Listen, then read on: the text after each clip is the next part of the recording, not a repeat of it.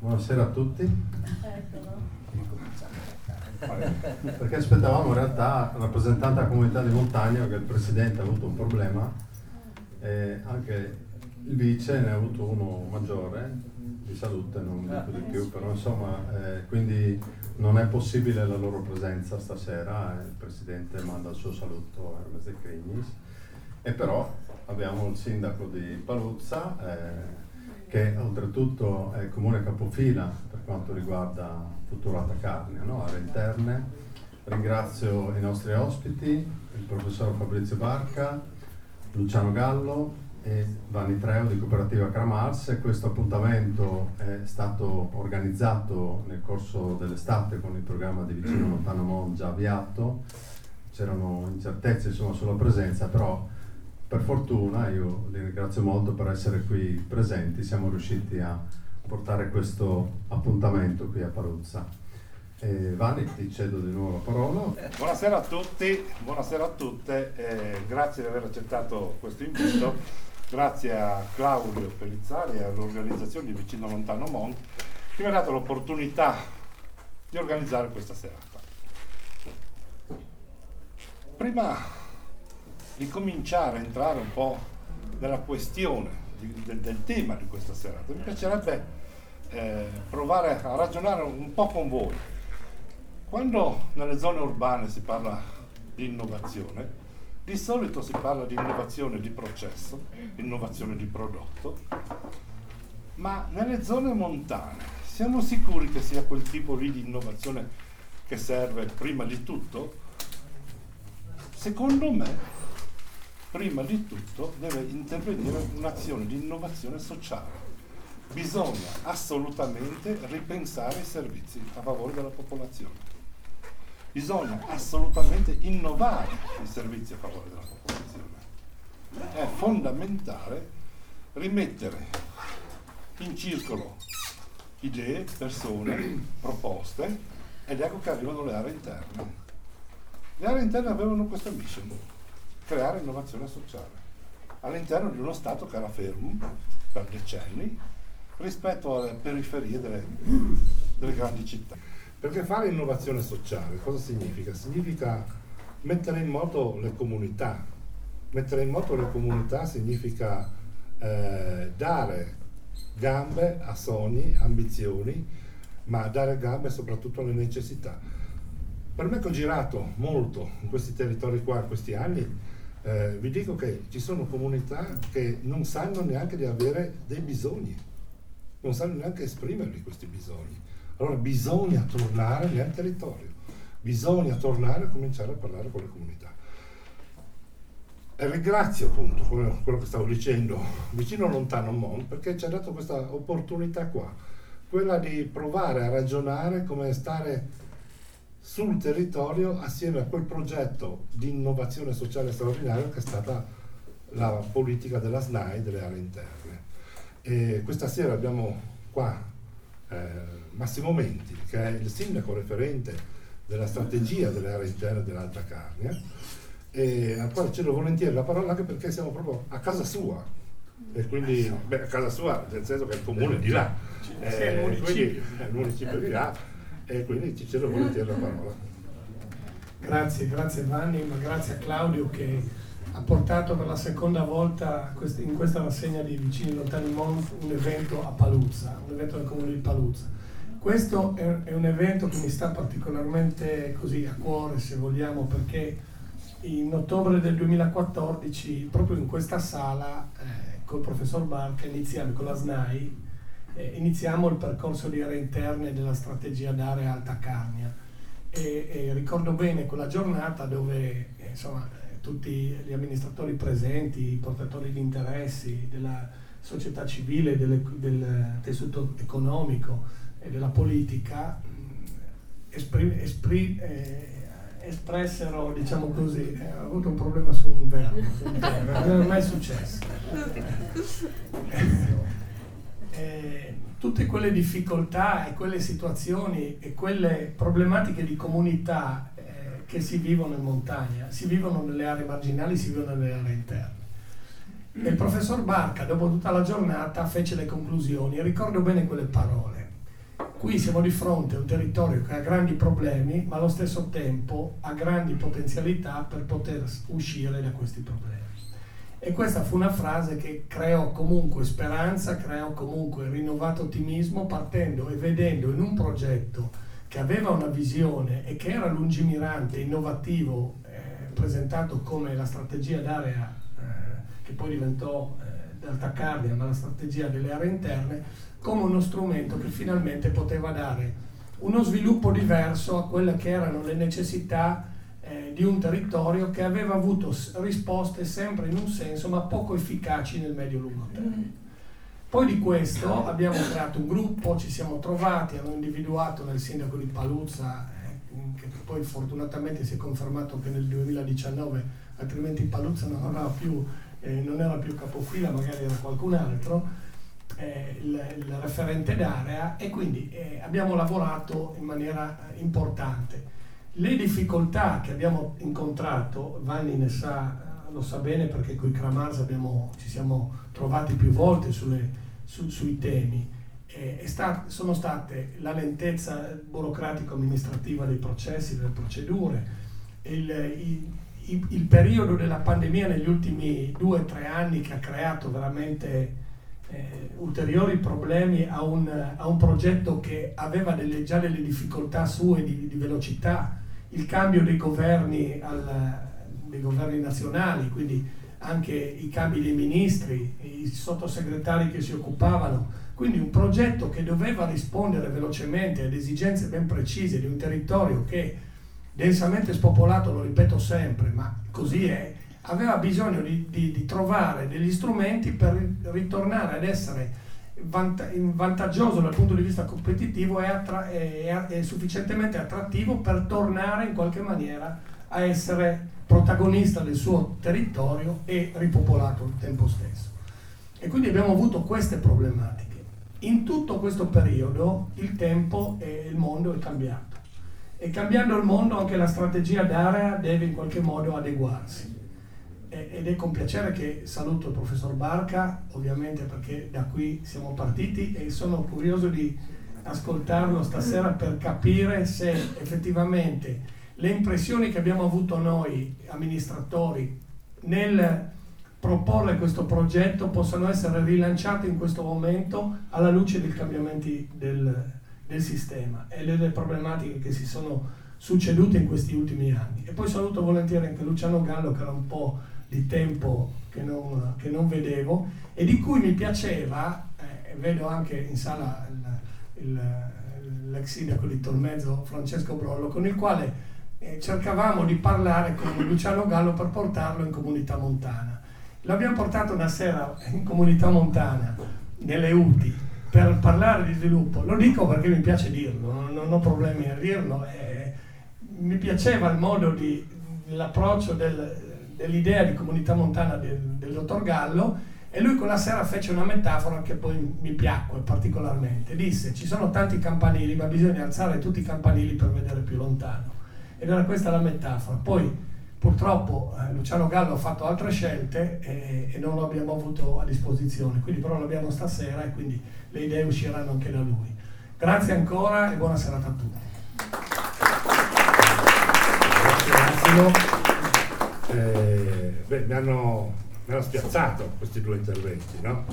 Perché io avevo pensato di giocarmela così, nel presentare le due persone al mio fianco eh, Fabrizio Barca è stato qua nel 2014 a questo punto e ha raccontato delle cose ed è arrivato in uno dei tanti territori de, delle aree interne nazionali eh, proponendo una politica completamente nuova.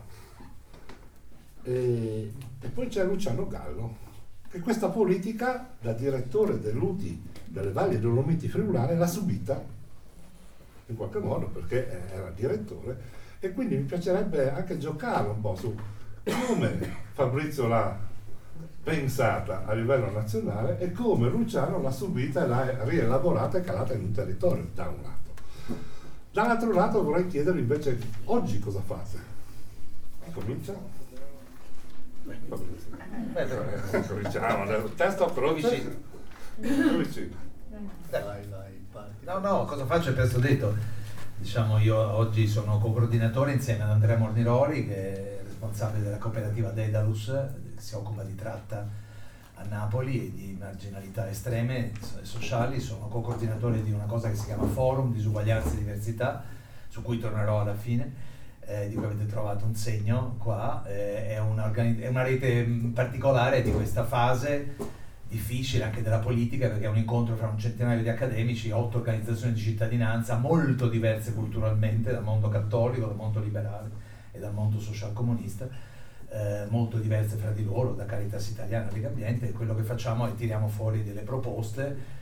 Abbiamo costruito una nostra chiave di lettura del, dell'enorme aumento delle disuguaglianze, anche territoriali, che sono cresciute molto significativamente in questi ultimi 40 anni e anche in questi ultimi anni eh, e abbiamo provato a individuare alcune linee di lavoro e di proposta, alcune delle quali non sono lontane dal lavoro che avevo fatto fino al giorno precedente. Io dopo l'esperienza, e vedo e saluto Andrea, il Valle Dolomiti Friulane, poi saluto Paolo, anche lì adesso consigliere regionale, e, mh, mi sono licenziato a dirigente pubblico e ho costituito un'impresa che si occupa della, proprio di politiche territoriali e di riordino degli enti locali. E continuo poi ad insegnare il master a Padova e a Bologna sempre su politiche dello sviluppo e, e tutti i temi del riordino degli enti locali. Grazie Luciano, grazie Fabrizio. Beh, eh, dal 2014 ce n'è passata di acqua sotto i ponti e ne sono successe anche di cose effettivamente. No? Eh, però torniamo un momento al tempo, al 2014, proviamo a, a fare una domanda. Col senno di poi, col mondo che è cambiato due volte dalla pandemia alla guerra in Ucraina, hanno ancora futuro le aree interne? E se sì, quale? E se no, cosa dobbiamo fare? Eh, adesso torna Fabrizio.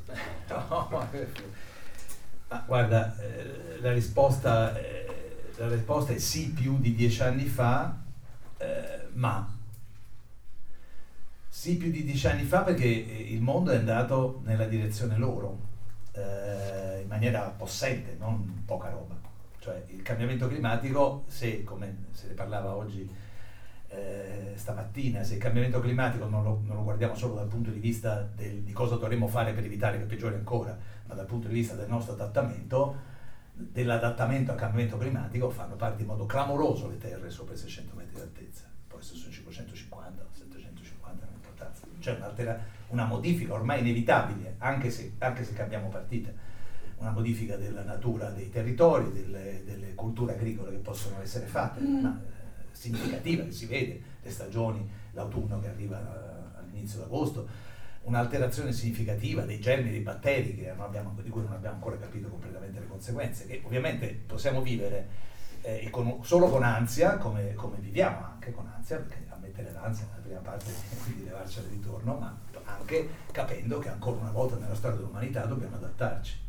L'umanità si è adattata, le aree interne si sono adattate. Io facevo l'esempio stamattina di un'altra area eh, di cui si vedeva l'adattamento sotto il Monte Rosa, sulla, nella, nella Val d'Otro, sopra Lagna, 1500 metri d'altezza, vedi i villaggi valzer e poi leggi sui libri di storia. Quei villaggi valzer sono venuti dal Reno quando il ghiacciaio del Rosa era receduto nel 1300-1400, quando diavolo era, non mi citate perché sto sbagliando le date sicuramente.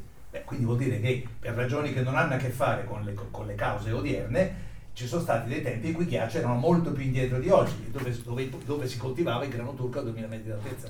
Eh, l'umanità si è adattata, ha cambiato, quindi esiste una chance molto significativa delle aree interne. Il digitale, la transizione digitale ovviamente apre una possibilità notevolissima dal punto di vista, se usata, se usata come Dio comanda, se usata come Dio comanda, e se io passo il confine sloveno-italiano non vedo lo stesso utilizzo, tanto per essere chiari, a sfavore dell'Italia, a favore della Slovenia, quindi se usata come Dio comanda, se usata come Dio comanda vuol dire soltanto il contatto, vuol dire se la usi bene nella medicina, se la usi bene nella scuola, se non fai solo le lavagne elettroniche ma la utilizzi nell'educazione, se, eccetera, eccetera.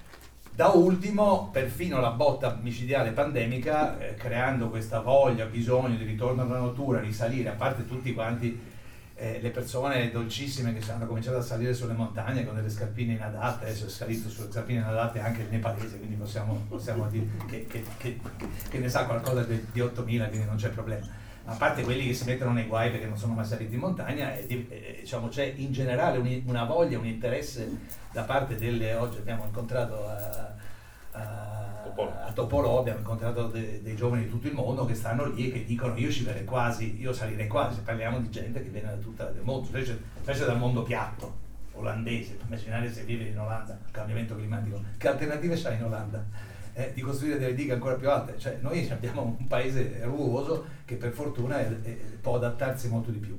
E quindi a questa, questa è la, la, parte, è la parte sì, quindi, tutto, quindi quella roba che ci siamo non che ci siamo inventati noi, quella roba che abbiamo capito che veniva dai territori, perché non è che noi nel 2013 ci siamo inventati una roba che non c'era, noi abbiamo avuto l'unica capacità di capire e di, di ascoltare e di tradurre in una strategia nazionale che non era facciamo le ennesime politiche settoriali, l'ennesimo bando borgano, scusate questa è una cosa non devo dire, eh, non facciamo i bandi, la bandita, le politiche settoriali, un sacco di soldi, il keynesismo bastardo come lo chiamava John Robinson cioè buttare tanti soldi per i problemi, eh, che quasi, è quasi male com- come non darli, che poi fa parte della mia critica, della critica anche del mio ex presidente del Consiglio Mario Monti a, a, a, all'attuale presidente del Consiglio Mario Draghi. Eh, quindi politiche non basta spendere i soldi pubblici, bisogna disegnare delle strategie e l'intuizione di allora è che queste strategie vanno fatte combinando le conoscenze locali, insomma, quella roba lì che si chiamava politica rivolta ai luoghi.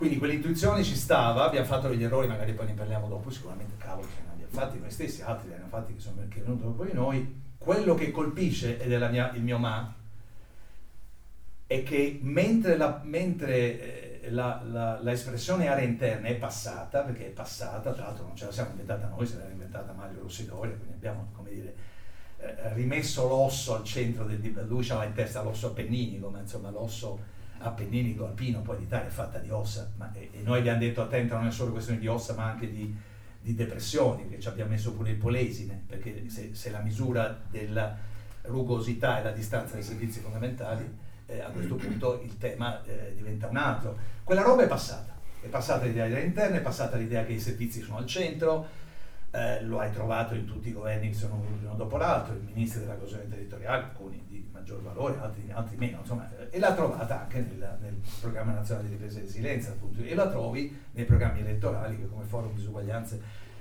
eh, ci siamo in questi giorni di, pro, divertiti a mettere uno accanto all'altro delle sei coalizioni principali per provare a capire, aree interne la trovi.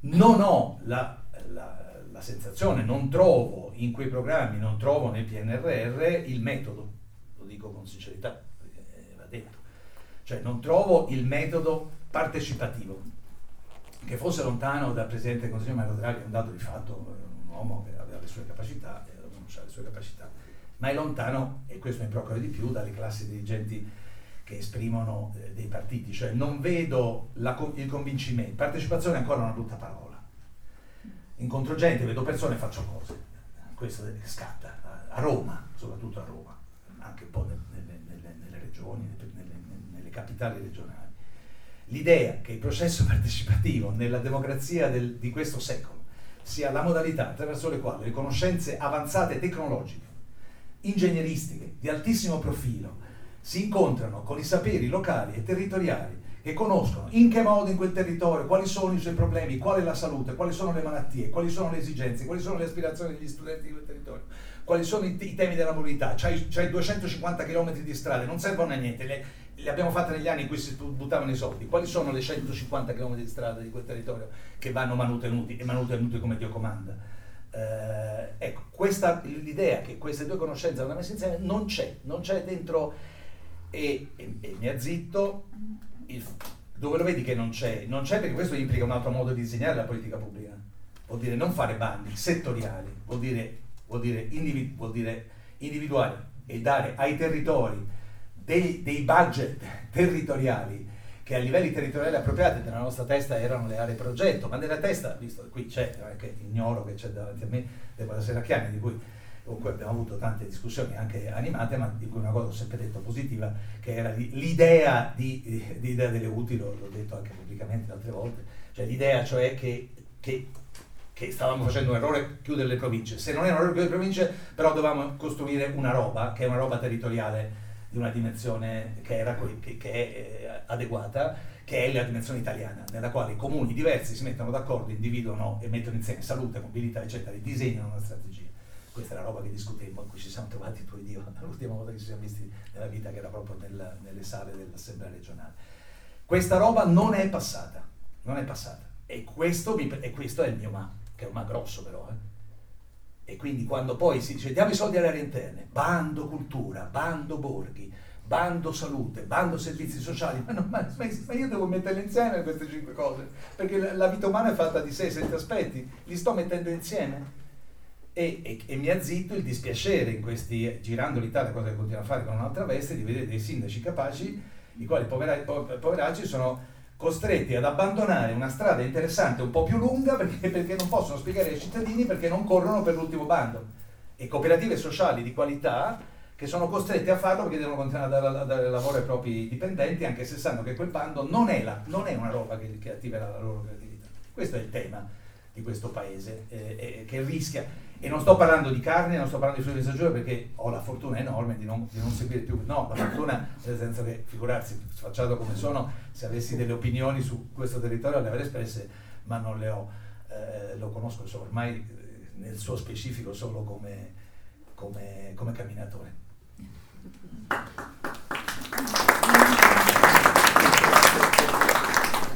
Mi aggancio un po' alle riflessioni di, di Fabrizio. Eh, beh, aree interne adesso significa comunque aree fragili, però i criteri sono cambiati. Il criterio è la distanza dai servizi e tra l'altro sono molto più estese, nel senso anche in termini numerici eh, non sono solo montagna, c'è anche pianura, però insomma sono aree fragili, punto. Ed è stata una delle primissime esperienze però di politiche di sviluppo del territorio. Eh, credo che l'esperienza 2014, io sono arrivato nel 2017, i primi del 2017, quindi avevo trovato già alcune cose definite, ma una delle prime questioni che ho posto è attenzione, perché se non c'è un, un piano di sviluppo che comprende un'area adeguata, eh, non si va mica molto lontano su sta roba. Cioè un piano di sviluppo lo fai in 3-4 comuni di 2000, 1000 abitanti e così via. A maggior ragione in questo tempo. Allora, no, tutti lo sappiamo, crisi sanitaria, crisi del clima, il tema dell'energia, la guerra, insomma è cambiato il mondo, sta cambiando il mondo. Eh, lo dicevo anche prima, ed è vero, no? quella roba che tante volte dico M più C punto, P punto, no? mai più come prima, è vero, moltissime cose non riescono più a generare valore come lo generavano un tempo. Eh, ma non sappiamo ancora, non c'è. Eh, siamo in una terra di mezzo tra il mai più come prima e non ancora, ma in questa terra di mezzo eh, non è mica semplice. Allora, certo c'è quella crisi che abbiamo detto, ma la crisi più pesante è la crisi di pensiero. Eh, non, non possiamo costruire il futuro se non c'è un luogo, non uno spazio, un luogo. Cioè lo spazio è una roba, è un confine fisico, ma un luogo è un sistema di relazioni permanente perché non lo puoi fare una volta un evento pensando no, o chiami uno o due consulenti, fai un evento, alla viene fuori piano, punto stop. No, no. Qui per poter affrontare una trasformazione e creare un nuovo modello e un nuovo modo, e sono due robe molto diverse eh, di sviluppo, perché qui eh, c'è un come che qualche volta diventa più importante del cosa in questa fase, che però domanda uno spazio di pensiero lungo. Allora in questa terra dov'è? E all'interno delle, fragili, delle terre fragili dov'è? Allora, se sto pensando ad esempio alla Carnia, è chiaro che è l'alleanza per lo sviluppo, è Carnia 20 e 30. Eh, non c'è altro spazio. Arrivo dal Tarvisiano ed è indubbio che è Canal del Ferro e Valcanale insieme che generano un piano di sviluppo di territorio e che danno vita con un soggetto che nel tempo continua a confrontarsi come Stato, mercato e terzo settore insieme. E dentro quel piano di sviluppo ci sta anche lo strumento delle aree interne, come prenderà forma il GAL, che sono strumenti di programmazione che però devono trovare un luogo di continuo pensiero e di confronto al domani. Altrimenti la trasformazione energetica, il tema dell'acqua, il tema del lavoro, il tema di come fare impresa, il tema della scuola, il tema del sociale, eh, non, non prende forma. Aree interne, adesso abbiamo fatto già il primo bando. No? Lettera A, lettera B, lettera C, eh, chi governa aree interne lo sa. Lettera A, progetto per i comuni. Eh, ho capito. Ma se non è dentro un contesto di strategia, dove vuoi fare? Lettera B, sanità. Eh, ho capito, stiamo costruendo le ATS, pensate che confusione, cosa significa sanità territoriale, non sociale territoriale, definire i vari ambiti, eccetera. E anche lì le richieste, la concertazione, eh, se non sei dentro una cornice dove vai? Lettera C, altri servizi, con altri enti pubblici, mondo della scuola, eh, in altre regioni il tema della mobilità, provincia e così via. Eh, ma se non sei dentro un quadro di piano di sviluppo che nel tempo continua ad aggiornarsi, eh, questa è un, la grande sfida. Eh, questa è la grande sfida. Qui c'è un luogo, creiamo un luogo permanente di pensiero lungo, 20 e 30, 20 e 50, dove Stato, mercato e terzo settore costantemente si confrontano, perché la parte pubblica da sola non è sufficiente. Il mercato da solo non è sufficiente. Mercato intendo parti sociali, eh, ma anche rappresentanza e coordinamento e avvicinamento e confronto con grandi aziende presenti sul territorio, alcuni opinion leader e leader forti. E penso al terzo settore perché? Perché certe cose si accendono solo se si accende la comunità, soprattutto nelle aree fragili. Se noi non riusciamo ad accendere la comunità, mai come in questo tempo, questa parola magica comunità, comunità energetiche, no? il tema delle comunità dal punto di vista della sanità, no? e così via. Ce ne sono, è una parola ricorrente e fortissima. Eh, ho capito io, ma dov'è il luogo dove si esercita comunità? Ed è vero, eh, se noi non riusciamo ad accendere le relazioni alla comunità, alcun processo, nessun processo partirà di crescita e sviluppo. E lì eh, farà la differenza, territorio da territorio, perché è vero, in un contesto del genere lo sviluppo parte dal territorio a maggior ragione sulle aree fragili. Quindi condivido questo come, come, che in questo momento è più importante addirittura del cosa. Il cosa lo costruiremo passo dopo passo Sappiamo che ci sono alcune direzioni, le intuiamo, le vediamo in termini di energia, in termini, ripeto, di risorse no, materiali, non è più il tempo del consumo, è il tempo del, del, della relazione. La stessa economia oggi dice è passata l'era, l'era no, principalmente del, dell'uso del capitale. Conta molto di più il capitale relazionale di un territorio. Eh, sono assi, però so, il come e quindi i processi partecipativi, eh, io penso che per esempio in questa fase lo Stato non ce li ha dati, il legislatore nazionale non ce li ha dati, a volte nemmeno sapete il legislatore eh, regionale dà, eh beh, il territorio si deve dare.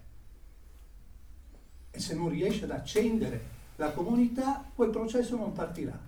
E un territorio vuol dire un territorio adeguato per lo sviluppo. 3.000, 5.000, 10.000 abitanti anche in montagna non bastano. Basta per accendere certi processi. Eh, una battuta velocissima perché mi piace come chiudi, perché, perché poi diciamo, quello che ci, ho capito anche tanto tempo fa, quello che ci accomuna è che nel giudizio critico, che, che, che poi, però, poi però, allora anche quando il governo nazionale, il governo regionale viene meno, esiste uno spazio, uno spazio non usato, uno spazio che arriva brutto, che è uno spazio culturale di fare, è la federazione dei sindaci delle aree interne. L'abbiamo immaginata come un luogo di forza di quei 1050 comuni. Io non ho mai capito, anche politicamente, come mai i ministri che si sono succeduti non abbiano giocato questa partita. Perché dico anche politicamente? La politica non fa schifo. La politica è anche un modo, dice, io 1050 sindaci di opinioni politiche diverse, se io rafforzo la federazione ne divento il, il, il, punto di riferimento. Io non ho mai capito perché i ministri che si sono succeduti in quell'incarico non hanno giocato quella, quella carta. Ma non ho capito neanche i sindaci perché non l'hanno giocata loro, visto che esiste, esiste. Esistono quattro sindaci con responsabili di perché, perché era importante? Perché parliamo del 17% del territorio nazionale. Perché parliamo di, di una robina? Sono 2 milioni e mezzo di abitanti, ma il 17% del territorio da cui vengono il, la legna, i fiumi, il vento, cioè vengono una serie di robine significative per quelli che stanno in valle. Pensate, io faccio sempre esempio della Liguria, che è molto più drammatico di quello di Venezia Giulia, cioè viene anche la sopravvivenza possibile di un'intera regione che rischia di saltare per aria. Ma perché questi 1050? Perché in un altro mondo, in quell'altro mondo, eh, della politica post bellica, che per tanti versi aveva i suoi vizi, non è il rimpianto di quei partiti, sarebbe venuto naturale a 1050 sindaci di dire, vabbè, non ci pensano a Roma, ci, ci incontriamo, ci vediamo, dialoghiamo. Io dicevo sempre scherzando che mentre il sindaco di Torino e il sindaco di Palermo non riescono ad avere così tanto da condividere, il sindaco delle Madonie e il sindaco della Valmaira e il sindaco della Carnia hanno delle, un sacco di roba in comune non, non, in negativo di Lagna, ma in, in termini di battaglia, quello avrebbe rappresentato, stiamo parlando di una classe dirigente, perché questa è anche una classe dirigente, sono più giovani di età, sono, ci sono donne, beh, insomma ci sono, sono più donne, sono più do, andiamo a fare i conti, quei 1050 sindaci diciamo, sono, sono, sono, interessanti. E una parte di quelli che hanno preso le leadership sono anche figure diciamo, interessanti all'interno del territorio, perché poi quella rete è una rete che avrebbe potuto svolgere questa funzione alternativa di voce nei, nei, nei, nei di, di riadattamento. E, scherzando, dato che bisogna anche tenere la cosa, mi ricordo questa cosa l'ho condivisa con un sindaco che non c'è più, con una persona non certamente nuova della politica italiana, che era Cerico De Mita, che adesso ci ha lasciato da qualche anno, che, che, che mi ricordo incontrava la ministra del Movimento 5 Stelle, di, che era stata pro tempo il ministro della coesione territoriale, e cercava e cercava di muoversi. Poi lui aveva le sue idee, aveva il suo modo, quello che diavolo volete, ma era sicuramente uno che sapeva farsi sentire. Ecco, io andai l'ultima assemblea, l'ultimo passaggio che ho fatto al Ministero è stato in una, in una cosa in cui la ministra mi chiese di affacciarmi per dare il senso, della, mi sembrava anche doveroso, era la ministra che veniva dopo di noi. E, e, e, e, in quell'occasione si disse rilanciamo la federazione. Avete vista voi? No. Ecco, non è che avrebbe cambiato il mondo, ma sarebbe andato nella direzione di dire di, di, trovare coraggio reciproco, perché il problema è che se il tuo referente rimane soltanto un governo nazionale che ti arriva con i bandi, sei debole a livello territoriale. 1050 sindaci sono 1050 leader eh, di questo paese. Quindi questo è un punto che io continuo a pensare, lo dico perché è una roba possibile, non è avvenuto fino ad oggi, ma potrebbe avvenire. Beh, avrete notato? Guardate che energia sprizzano queste due persone qua.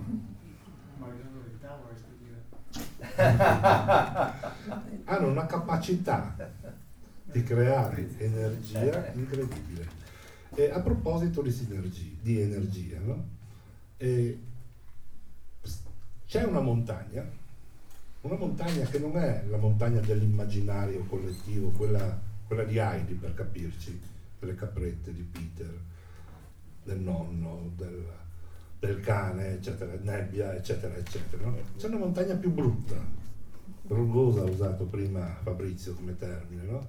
La montagna di quelle zone, non delle aree interne, delle, delle aree interne, ma interne, interne, brutte proprio, no? Dove la gente che vive ha perso speranza. Ma anche quei posti lì possono avere un futuro che non sia il futuro del turismo ma un futuro diverso le aree interne, perché ce n'è tanti di posti che non sono belli poi.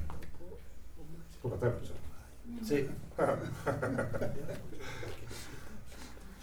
No, io ritorno sul fatto che, che, la differenza poi lo fanno, in questo caso, gli amministratori. Eh, sembra impossibile, ma eh, oggi la politica in questi contesti ha un ruolo determinante, fa la differenza e nella capacità di vedere, di creare, come si diceva, dei luoghi eh, capaci di vedere lontano, ma proprio di vedere. E cosa significa? Eh, paesi che cominciamo a vedere, sperimentare eh, nella, nella nostra Italia, ma anche nelle nostre regioni del, del nord, sto pensando, no? del nord-est, paesi di, di, 50, 60, 80 abitanti e che per alcune intuizioni eh, tra amministrazione e in qualche modo no, due o tre personaggi che, che, che sono in grado di, di, di attivare alcune cose, magari qualche imprenditore illuminato, eh, improvvisamente si aprono opportunità, cioè non è un tempo di soldi che mancano soldi, porca miseria. Questo non è un tempo, sarà incredibile, ma questo non è, uno ha un'idea, va sicuro che, che ma, ma, così ve lo assicuro, uno ha un'idea, ecco, la strada e, e per farla finanziare c'è, c'è. Il tema, il tema vero è, è, è creare soprattutto nella fragilità, nella fragilità quei contesti di progetti di sistema che sono capaci di dare una prospettiva, non per ricevere un soldo perché dopo realizzi sta roba e punto e stop. Perché qui dobbiamo parlare di sviluppo, che non è solo crescita economica, eh. è la crescita dei cinque capitali territoriali. Quindi la crescita del capitale sociale, paesaggistico, ambientale, la crescita del, del capitale economico, certo, eh, ma la crescita anche del capitale culturale, è la crescita del capitale istituzionale. Se mancano le istituzioni, sia chi fa governo, amministrazione, ma poi anche la struttura amministrativa, non vai lontano.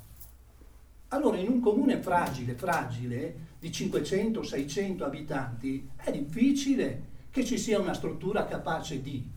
E oggi se non c'è anche l'amministratore che dice sì, per me il tema dello sviluppo è un tema alto, forte, eh, vabbè, deve trovare le competenze perché noi non siamo organizzati come agenzie di sviluppo. Allora, in questa regione ci sono le comunità di montagna, ma le comunità all'interno delle comunità di montagna ci deve essere da una parte il governo della montagna, ma l'altro grande pilastro deve, essere, deve diventare un'agenzia di sviluppo. Un'agenzia di sviluppo. Ecco, che cosa fa un'agenzia di sviluppo? Vabbè, casomai dopo lo vediamo, ma Voglio dire, se non riusciamo anche ad infrastrutturarsi in maniera adeguata per affrontare queste grandi sfide, eh, non lo può fare l'imprenditore da solo, non fa certe robe, arriva lì dove vede l'interesse, ma poi anche se ha, voglio dire, una certa visione di, di responsabilità sociale, bene, ma se non trova un canale, delle opportunità, de, un ambiente dove poter concretizzare, lo stesso imprenditore non, insomma, arriva fin là, vede dopo i suoi interessi, fa impresa, punto. Eh? E, e, dall'altra parte la stessa associazione, il volontario, il volontario eh, arriva anche lui, eh, ci mette il cuore, eh, però quell'economia di dono, se non riesce a trovare una giusta armonia con il tema dell'economia pubblica, eh, economia eh, diciamo economica, ecco, no? È quella civica, è questa armonia che riesce a determinare e far dare un futuro ad una terra che negli ultimi magari 30 anni ha solo visto una caduta demografica incredibile e come in certi nostri paesi abbiamo un indice di vecchiaia che è oltre i 60 anni. E dove lì con la gente che c'è eh, mettiamoci una croce sopra, dobbiamo porsi altre prospettive e altre visioni. Per cui anche il tema di come fare per attrarre e decidere quali strategie e anche vedere quali risorse attrarre, eh, eh serve strategia. No, aspetta, completiamo la vita del dottor Barca. Nel senso che eh, sicuramente eh, dalla sua, dal suo osservatorio privilegiato negli anni tu hai avuto modo di conoscere delle realtà che sono eh, brutte. brutte, ma sono ripartite. Ah. Sì, eh, sì. Oggi eravamo a Topolò sì, ed era un caso in Friuli, no? ma ce n'è altre in giro per l'Italia. Prego. No, allora, eh, complichi già, già, già me l'ho messo sul brutto, Topolò non è brutta diciamo, a parte che da lì si vede, si vede vedere, vedere, ti viene, si, si stringe il cuore, perché quando vedi quella che diceva, quella cos'era, la caserma dove ci stavano quelli, le guardie adesso, dove ci sono i bambini che scendono, ti, ti, ti ricordi che c'è la pace, che c'è l'Europa che, che, che, va tenuta, che c'è quel confine che non è più confine, che se Dio vuole si passa ininterrottamente da Nova Gorizia a Gorizia, quindi diciamo che Topolò no, proprio brutto non è, è, è, è bello il villaggio, belle le persone che ho incontrato, quindi rispondo al, al volo all'ultima domanda, cioè ci sono tantissime esperienze in Italia che nelle quali nonostante il quadro che abbiamo fatto non positivo, la, l'arrivo di una figura esterna che ha rotto tutto, eh, un meccanismo strano eh, di, di, di, di, personaggi che stavano in quel territorio, un intervento significativo di una strategia eh, delle aree interne che ha funzionato perché, perché, perché, perché, è stata fatta finalmente, sono stati chiusi i plessi scolastici con qualche coraggio micro ed è stata fatta un'unica scuola di qualità per cui improvvisamente gli insegnanti gli piace venire a insegnare e non c'è più la mobilità elevatissima, cioè per una serie di ragioni diverse legate alle politiche diverse, adesso c'hai dei luoghi dove improvvisamente le cose sono ripartite, non ci sono dubbi che ci sono purtroppo non avendo una grande qualità di dati, il kit di indicatori che avevamo costruito, magari ci veniamo dopo, non è che si è aggiornato con, come si dovrebbe, oggi siamo in un mondo digitale dove sì, io vorrei poter vedere i luoghi, le curve demografiche. La prima cosa che vorrei vedere sono le curve demografiche, cioè quali sono i territori delle, delle 72 aree interne nelle quali la curva demografica no, non è migliorata, qua il tema non è di smettere, ma ha, ha avuto un, play, un, un plessino. Poi magari la ragione è un'altra, eh, la ragione, appunto vado in una terra eh, fortemente leghista della, della Liguria, eh, mi guardo i numeri, eh, già non facevo più questo mestiere, guardo i numeri, scopro che c'è un comune dove hanno metà di 72 abitanti, è evidente che 72 abitanti possono essere soltanto eh, profughi che sono arrivati, questo, questo, sarà stato pure il leghista il sindaco intelligentemente aveva, aveva, aveva, dato un'ospitalità straordinaria a questi profughi, quattro erano degli elettricisti siriani straordinari, li avevano risistemato il comune, cioè voglio dire il mondo poi per fortuna è un mondo dove le cose sono concrete, quindi i casi interessanti per motivi diversi ce ne sono tanti, ma di nuovo la federazione ci aiuterebbe, capite che è un tema culturale? Pensate se questa narrazione orizzontale di perché ce l'hanno, chi ce la sta facendo, non, non è detto che chi, attenzione, se, se, continua a cadere la demografia può essere che, che magari senza, eh, senza, la strategia sarebbe caduta ancora di più, cioè stiamo attenti, i numeri vanno guardati bene. Eh? Ma intanto i numeri sono un pezzo della storia. Quindi questa roba sceva. Fammi ritornare su brutto se posso. Sì, certo. Ci sono dei luoghi brutti nelle aree interne, sì, ci saranno pure. Io fatico a vederli, mi piace un sacco, mi apre agli occhi, ma insomma ci sono dei luoghi brutti. Intanto la prima cosa è non imbruttirli. Allora, eh, scendendo dall'Ambertenghi, visto che non stiamo lontanissimi da qua, mi sono domandato se era proprio necessario che si, che si scantorasse di nuovo tutta la strada che sale per mettere il cavo, il cavo, il cavo ho chiesto a cosa serve, cioè bisogna portare la, la, la non mi ricordo più che diavolo cos'è, il cavo te, te, telefonico all'Ambertenghi. Tanto riapriamo Lambertenghi, perché, visto che gli austriaci sono gelidi, perché ah, è un brutto cliché, sì, è un brutto cliché, però è, è, è gelido, quel, quel, è, eh, sei trattato come un fiore, ma, ma sei, non sei trattato come in, una, in, un rifugio italiano, dove c'è un'altra comunalità. Riapriamo il Lamberteghi, diamogli la qualità, e forse ci sta il 5G perché facciamo la copertura digitale, è proprio necessario. Per cui vedevi questa scolaresca straordinaria che saliva, quella roba nella testa di quella scolaresca che è salita, quel posto è diventato brutto. Quindi prima non imbruttire i territori, quelli che sono belli. Ma ci sono dei posti brutti ed è una sfida interessante per le poni. Ci sono dei posti brutti il vantaggio della strategia aerea interna è che essendo abbastanza largo, dava la chance, se vuoi, al territorio, anche con fatica di rinunziare. Non è che tutti i borghi abbandonati devono essere ricostruiti.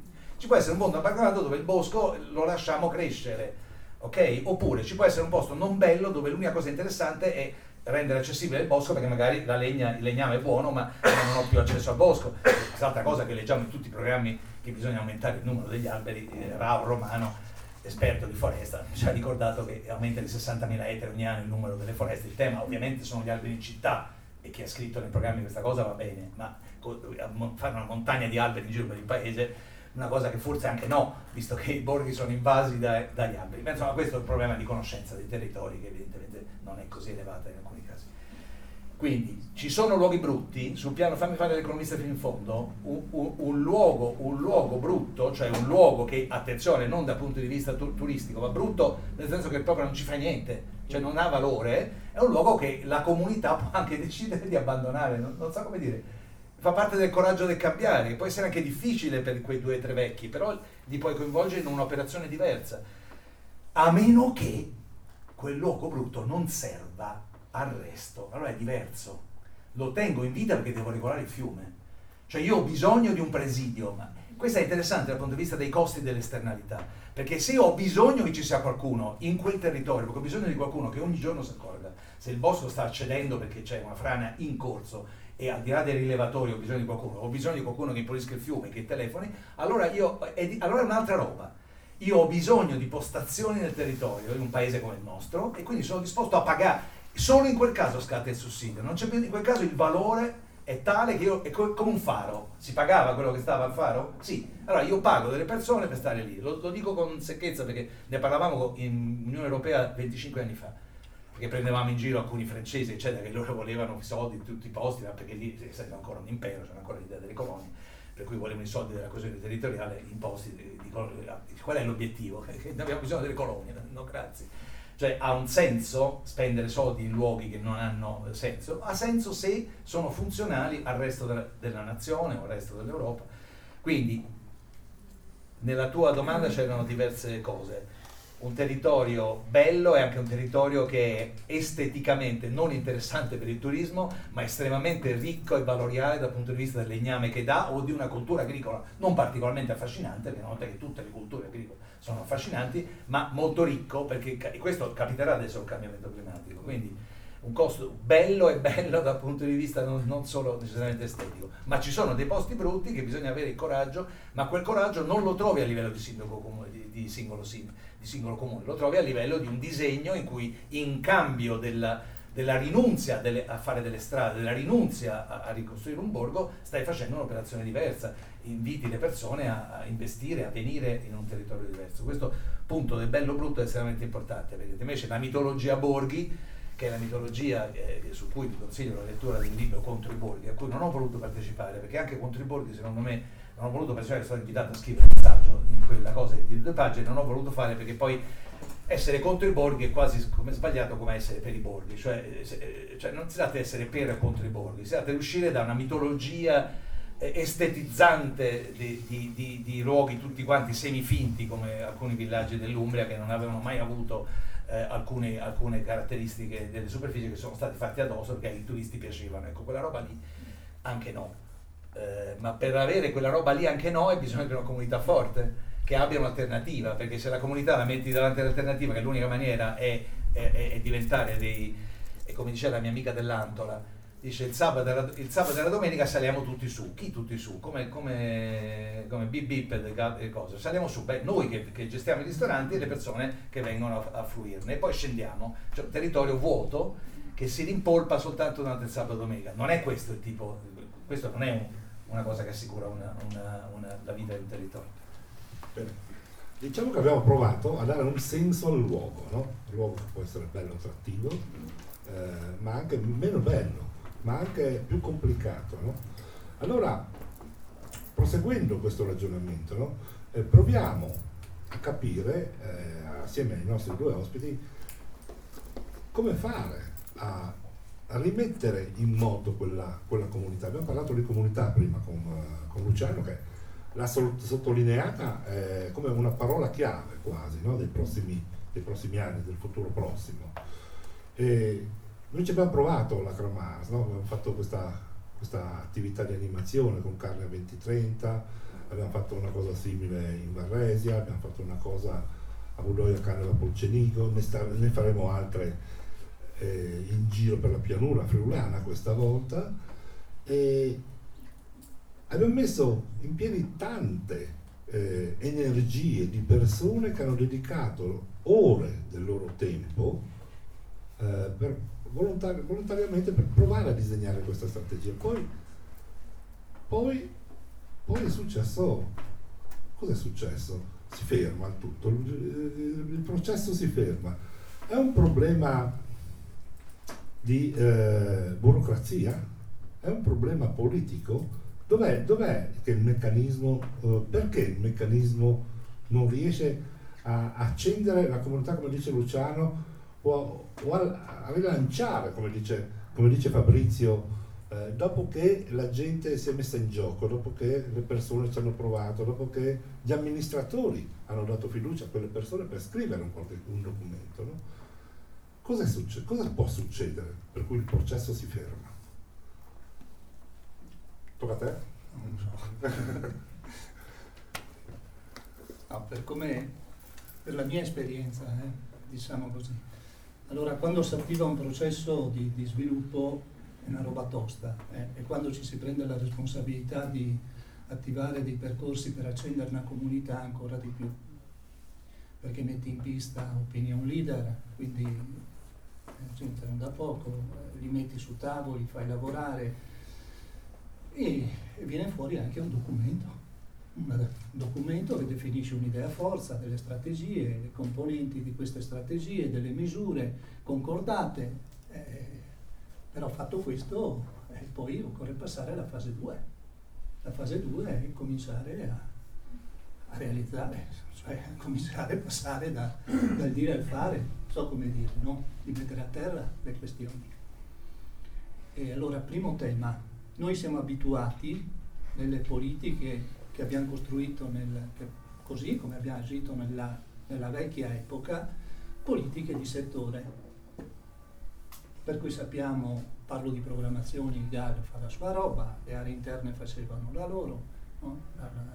altri strumenti di programmazione le loro, strumenti comunali, strumenti anche di area e così via.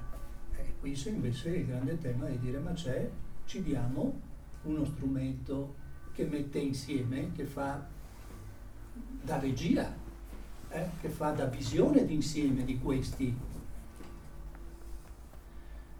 Eh, secondo tema, eh, la politica fa anche questo sforzo, gli amministratori, ma anche la politica delle parti sociali, eh, del terzo settore, delle rappresentanze, esce il documento, ma istituzionalmente poi la struttura eh, guardate, se non decidiamo, come dicevo prima, che parlando di questa regione e parlando di montagna, la comunità montana di montagna non c'è al proprio interno anche una struttura che diventa agenzia di sviluppo, ma sta roba rimane tutta aria. La prima preoccupazione diventerà, come spesso è stato, abbiamo la necessità di spendere i soldi, punto, stop. Ma, ma non basta questa cosa. Perché? Perché se non hai una struttura, se non viene infrastrutturato il processo di sviluppo, non riesci a dare valore al piano. Quindi non hai degli elementi, penso per i decisori, eh, quando si mettono insieme a parlare, a discutere, sono opinion leader, non sono mica chiami anche dei cittadini, ma devi dargli in mano degli strumenti per decidere. Se non conosci, se non hai dati, eh, mica decidi, come fai a decidere? Ma io penso così, ma io penso colà, ma, ma non esiste, ci deve essere, ci devono essere dei dati che permettono alle persone che discutono, che ragionano, di, voglio dire, eh, eh avere un supporto per le decisioni. Quando decidi, eh, quando decidi devi già avere in mente, per esempio, come metodologia, porti degli obiettivi, non di risultato e basta, ma di impatto il risultato dice guarda sta roba in 12 mesi, in 24 mesi, in 3 anni la faccio, bene, ma l'impatto, eh, che obiettivo strategico ti sei dato? Che obiettivo operativo? Qual è l'indicatore di impatto che inserisci in questa progettualità e che andrai a monitorare a verificare? Questo progetto era per aumentare il lavoro? Eh, va bene, dillo. Che indicatore usi?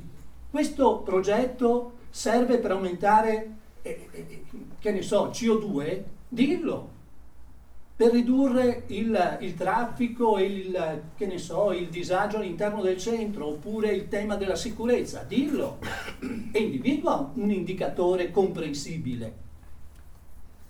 Ecco, però cosa vuol dire dopo? Quindi una struttura che è in grado di supportarti in questa cosa, che è in grado poi di fare le progettazioni, eh, perché bisogna cercare i, i progetti, finanziarli portarli avanti in termini di rendicontazione, altrimenti eh, difficilmente un territorio riuscirà ad entrare in un processo di questo tipo, per quanto sforzo l'amministratore o le parti sociali facciano. Eh.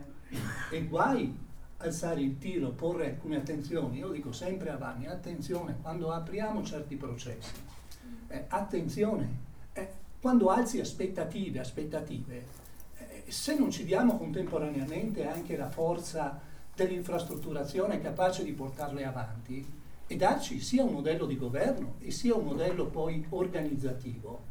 Il grande rischio della, non della disillusione, ma voglio dire della delusione è incredibile. In certi contesti, soprattutto se fragili, non possiamo permettercelo. I danni che fa la delusione rispetto ad alcune aspettative che si aprono sono incredibili. Eh. Ecco, poi voglio aggiungere solo una cosa e passo, e ritorno a un meccanismo a ponte dai discorsi di prima a questo. In questo momento sto trattando tra, ma lo dico con molta tranquillità, città di Vicenza e tutta la montagna vicentina.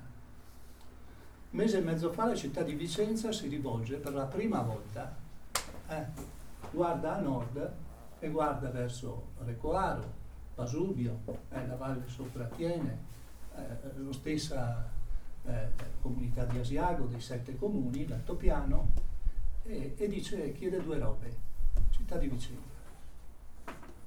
Abbiamo sete, eh, non abbiamo più acqua da bere. Poi adesso sta arrivando, non abbiamo nemmeno l'acqua per l'agricoltura. Ma si rivolge al turbine, eh? L'ha messa nelle turbine. Eh, vero? Rivolge su e guarda in alto e guarda territori sfigati, eh, perché anche lì ci sono dei territori attorno al Pasubio che non sono proprio messi benissimo, però, però non hanno l'acqua. E certo c'è il BIM, c'è la legge Ronchi, tutta una serie di robe, però è la prima volta, dopo non so, penso 700 anni, che la città guarda a nord e dice ho sete. Seconda cosa, ma sempre di questi giorni, eh, Città di Vicenza, un'ex zona industriale, ha fatto una grande operazione di alberazione, ma investimenti tosti, eh? alberi tutti morti. Sapete che per riuscire ad ampliare e quindi aprire nuove zone urbanizzate, quindi fare nuovi quartieri, eh, c'è bisogno di, di, di assicurare eh, alberatura. C'è due, d'accordo? Morti tutti. Guarda la montagna, siamo in grado di compensare per cortesia bosco, pezzi di bosco, perché non ce la facciamo più, abbiamo bisogno di ingrandire i nostri quartieri. Cavolo. Allora attenzione, eh, perché quando si parlava prima di acqua, energia, bosco, materie prime, eh, questo cambiamento che stiamo vivendo e questa trasformazione improvvisamente sta modificando i rapporti tra città ed alcune aree considerate fragili e che per 700 anni ha solo visto eh, l'abbandono di certi contesti. Parlo sempre dell'Alto Vicentino, l'altopiano, ma penso al Cadore, dove anche lì, no? piano di sviluppo, ma pensate, erano solo i veneziani, eh? Erano zone prima del 1200, 1300, 1400, erano deserte, non c'era nessuno, nessuno lì veneziani a un certo punto ha detto navi, navi, navi, abbiamo bisogno di legno, legno, legno, chi va su là no, e va a lavorare nei boschi, cittadinanza veneziana e non pagano tasse. Questo è il Tiepolo.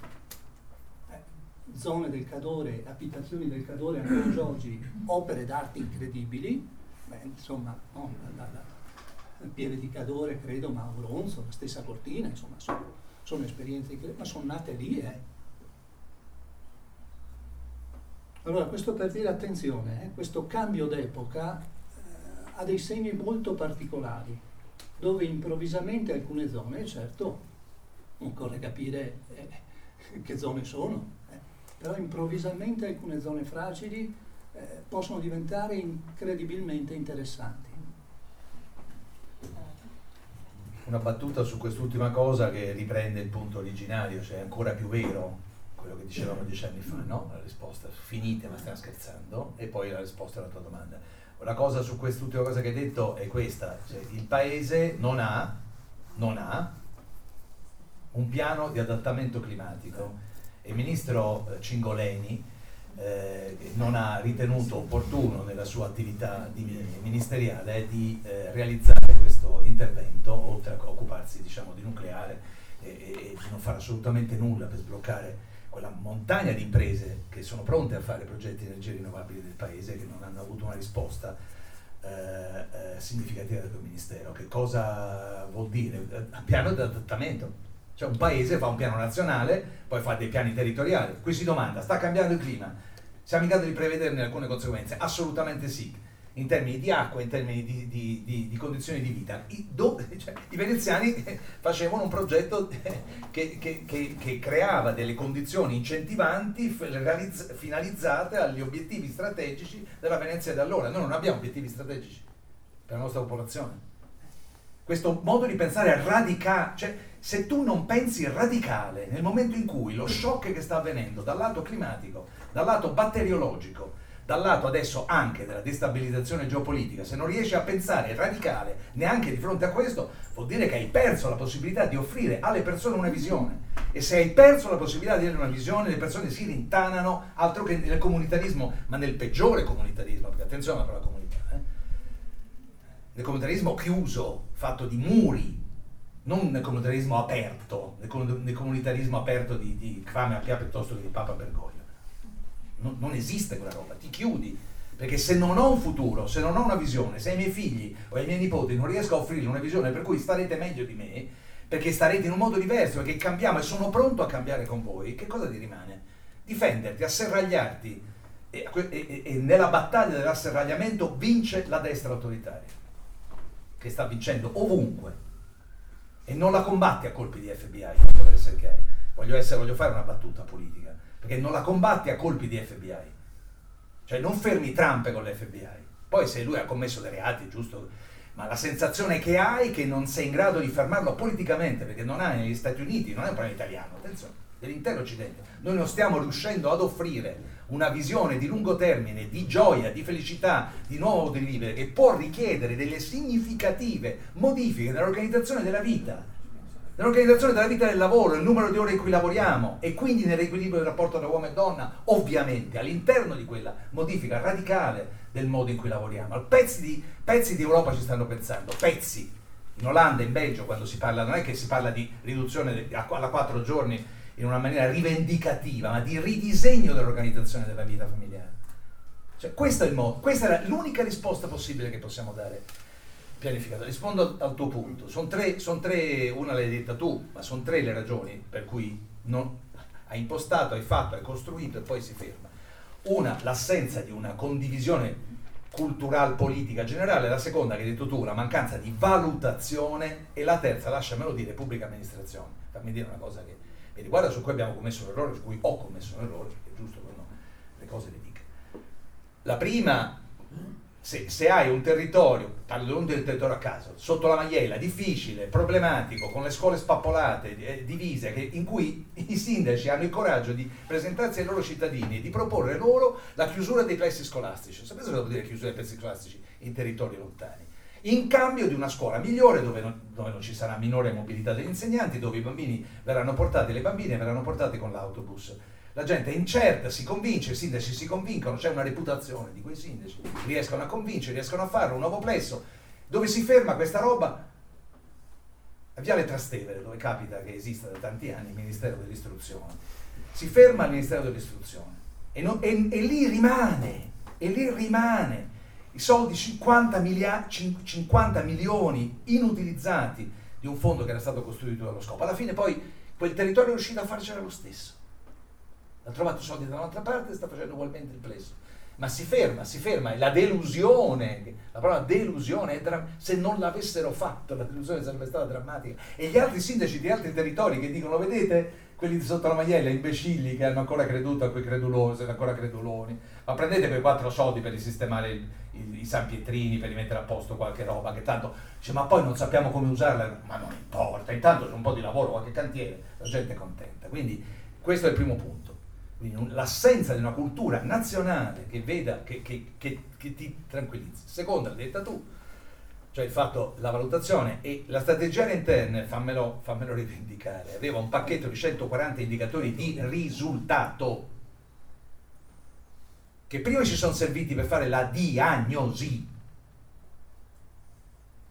Qual è, la, qual è in questo territorio, te lo ricordo, hai evocato questa riunione, qual è in questo territorio il numero di settimane della prima visita di gravidanza? Qual è in questo territorio il livello di competenza in matematica dei, dei ragazzi? Tirato, e non è stato facile tirare fuori i numeri. Il livello di competenza in matematica, alto in alcuni punti, basso in altri. Eh? Quando li usi per la diagnostica, questa diagnostica scuote il territorio in un dialogo in cui tu fai un po' un pescato, da fuori, il territorio dice la sua, te la spiega, pa, pa, pa, pa, pa. il territorio convince, si, si convince che la regione o la nazione non è fatta di persone che non capiscono niente ma sanno leggerti, si decide una strategia ma a quel punto ti dai un obiettivo di miglioramento, riduzione della dispersione scolastica se sei in Sardegna, aumento della competenza in matematica in un territorio, riduzione del numero di ricoverati, eh, di ricoverati impropriamente negli ospedali, indicatore importantissimo che usavamo all'interno della salute, perché non, non devi essere ricoverato se hai, se hai diabete o se, hai, o se un bambino ha l'asma. E quelle sono le cose, sono misuratori eh, diciamo de, della situazione in un territorio. Quella roba c'è, attenzione, non è stata aggiornata perché non ci si è creduto, per un errore che riguarda tutti noi, che è la scarsa, natura, dire, la scarsa propensione alla valutazione, l'idea che la valutazione viene fatta dai cattivi che vogliono, che vogliono bloccarti i processi, e non è invece uno strumento che serve per apprendere se hai combinato qualcosa e poi per raccontarla, e quindi una ricomposizione delle due parole, sempre disgiunte nel nostro dialogo pubblico, valutazione e comunicazione. Valutazione e comunicazione sono una coppia inscindibile tu devi valutare e poi, e poi, devi comunicare, perché ci sta anche chi, è, chi, ottiene risultati e non è capace di comunicarli, perché questo paese è fatto anche così, ma prima devi, devi sapere cosa hai portato a casa e devi averlo raccontato. Terza cosa, e mi azzitto, è, è la PA. Dov'è che non, cosa non capimmo su, non capimmo nel 2013 quando io avevo la responsabilità, lo capimmo un po' dopo, cercando di rimediare, non abbastanza e poi dopo non è stato fatto. La qualità dei funzionari assunti nella PA questo tipo di politica pubblica è più difficile della politica pubblica fatta. Se, se, tu fai una politica dei bandi e il bando soprattutto è al massimo ribasso, non che no, non rischi se sei un funzionario, perché non rischi che qualcuno eh, eh chieda eh, l'accesso agli atti per verificare come mai hai valutato in questo modo questa cosa che sta, avviene normalmente. Quindi hai meno rischi, ma soprattutto non hai bisogno di essere praticamente capace le politiche pubbliche che voi fate, che fa Camarza, che, che, che, tu hai in testa, che abbiamo cercato di immaginare, che hanno cercato di fare i polacchi, attenzione, siamo, siamo, è la stessa cosa avvenuta in Polonia, nel Galles, eh, in Austria, cioè, questa roba di cui stiamo parlando oggi è un, è un, modo di cambiamento delle politiche pubbliche, richiede dei funzionari pubblici che siano in grado di reggere una conversazione, un confronto, ma anche di essere poi autorevoli, attenzione, cioè di non aver paura di, di aprirsi e di chiudere. Questa è la grande aspettativa e anche su questo i programmi di governo, che io ho letto, i programmi per la prossima, sono programmi carenti, tutti quanti hanno un pezzo sulla PA, ma non ce ne fosse uno che parlasse della questione, delle questioni, non quanti da reclutare, perché quanti vanno reclutati al di là dei nemici che vogliono assumere un milione e mezzo di persone. Sappiamo che dobbiamo almeno riassumere quelli che, stiamo, che stanno uscendo. Quindi abbiamo mezzo milione, 600 mila persone, ma è come le reclutiamo, è come le reclutiamo. Il mio amico eh, eh, direttore segretario generale dei comuni di Bergamo, che lavora per il sindaco Giorgio Cori, con cui non abbiamo una completa condivisione, ma che è un bravo sindaco eh, di idee, che fa bene il suo mestiere, è uno che sa assumere le... perché Bergamo funziona? Perché l'Asluno del Lazio? L'Asluno del Lazio, fammi anche a me fare la... La, la, perché l'Asluno del Lazio è diventata la, la, l'ASL più famosa d'Italia? Perché? Perché ha funzionato l'Asluno del Lazio? Perché ha retto a un attacco informatico che in altro, in moltissimi altri contesti avrebbe devastato il sistema delle vaccinazioni. Perché io sono stato vaccinato, che sono entrato dentro un minuto, tappa, papà, perché noi abbiamo detto, il, improvvisamente nella, nel Lazio, la parola Lazio si usava solo per la squadra di calcio, improvvisamente là, il Lazio. Perché? Perché il direttore generale della 1 di Roma è uno che ha assunto all'inizio della pandemia delle persone con un sistema di reclutamento fatto come Dio comanda, come l'ha fatto Bassano del Grappa. Perché vi dico questi casi? Perché come forum ci siamo messi a lavorare abbiamo, e, e, dato che non è che abbiamo la scienza rivelata, io ho fatto amministratore pubblico, siamo andati a vedere i comuni d'Italia, o Bologna, città metropolitana di Bologna, che hanno fatto bene le assunzioni. Oggi le assunzioni si possono fare definendo i fabbisogni, cioè che tipo di figura ha bisogno. Ma lo, lo dico a imprenditori, ci sono imprenditori qua dentro, ma un imprenditore privato come seleziona le persone? Vuole, si, si, si, domanda, ma io di che ho bisogno? Che tipo di figura ho bisogno? Non è che ho bisogno di un geologo, ho bisogno di un geologo che vada a discutere con la popolazione, che non è uguale, che non posso definirlo sulla base dei risultati universitari, che Brunetta ha messo lì come criteri. Dice, le assunzioni del PNRR sono andate male. Arriva il mio amico Daniele Franco, va in Parlamento e dice sono andate male perché diamo pochi soldi agli amministratori pubblici. Un 1200 euro, 1300 euro per uno come me che ha fatto 19 anni di pubblica amministrazione, non sono pochi, per tre anni. Poi c'è un problema di carriera nella PA. Ma, anni, ma intanto entri perché fai un'esperienza straordinaria. Ma ci vanno solo i pirla se, se, se non gli hai spiegato cosa, cosa vieni chiamato a fare nella PA. In molte, e, e, mi viene da imitare Romano Prodi perché in Emilia Romagna hanno dovuto addirittura alcuni che erano finiti per essere assunti e spediti in Emilia Romagna intelligentemente li ha messi da parte non andate sul territorio per carità non fateli vedere perché erano, gli avevano spedito della gente che non era presentabile. Perché non si può assumere oggi nell'anno di grazia 2022 una persona sulla base del curriculum tantomeno come ha fatto Brunetta all'inizio per il sud sulla base del fatto di avere già lavorato almeno 5 anni ma potresti essere uno dei peggio del peggio del mondo o un genio che cosa mi significa? Una stabilizzazione degli ex precari della, della, della, della, coesione? Queste sono cose decisive, perché qualunque politica pubblica, possiamo avere opinioni diverse in questa sala su quale politica, ma non c'è una politica pubblica moderna che si possa fare se non quella dei bonus, perché i bonus, anche i bonus se venissero valutati almeno, ma per valutare un bonus ha bisogno di un funzionario che sappia valutare l'effetto del bonus. Se è stato valutato l'effetto del, del bonus del 500, dei 500 euro alla cultura, che probabilmente era un bonus, e ho citato un bonus interessante del governo Renzi, ma non ne conosciamo l'effetto perché non è stato valutato. Il problema che è opposto a, come si chiama, al, al parlamentare di valore, che tra l'altro si era inventato, perché c'erano problemi con la privacy, cioè è un, è un paese abnorme, quindi morale della favola. Eh, eh, assunzioni, assunzioni, poi che questi servano per formare le agenzie le agenzie di sviluppo o nelle regioni o nei comuni, avevo promesso e chiudo dicendo che ho commesso l'errore, sì, perché noi sottovalutammo nel 2013, quando avevo i poteri per farlo, sottovalutammo questo aspetto e non capimmo che avremmo dovuto premiare i, le, eh, le, aree interne che sceglievano di aggregarsi associando servizi, che fu invece un'intuizione felice, dicendo all'associazione dei servizi dobbiamo associare la possibilità di assumere, assume solo chi ha associato servizi in modo tale che si crei un rafforzamento, rafforzamento che invece era stato pensato nel caso delle UTI diciamo, di questa regione per chiudere sulle UTI. Quindi diciamo lì c'era stata, noi quella cosa non la pensiamo, ci pensiamo tardi, dopo ero tornato a essere direttore generale e, e poi dopo non è successa. Rimane la questione, se noi non sfondiamo, se l'Italia non si dota di 600.000 giovani, attenzione, un'ultima cosa, qual è l'età media di un assunto nella PA?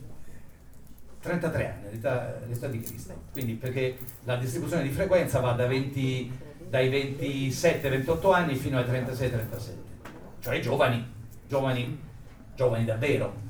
Voi pensate cosa significa assumere il 7-8% di 10 leve, tu hai, migliori la qualità dell'amministrazione pubblica, ne disegni il rientro, ma lo devi fare con un afflato nazionale, devi dire ai giovani del paese, al di là adesso reddito di cittadinanza semenate, noi cosa vi offriamo? Vi offriamo una, una, l'entrata nella PA con dei concorsi tosti e duri, in cui vi verrà assegnata una missione di grande valore, verrete selezionati non, anche usando il digitale. Sì, si può usare il digitale perché, e chiudo di nuovo su, su Bertola di Bergamo, perché ovviamente lì usano il digitale. Perché usano il digitale? Perché gli crea un caso al geologo, gli, gli, crea un problema, gli crea un terremoto, gli crea una, una menata qualunque e vedi come reagisce di fronte a quello.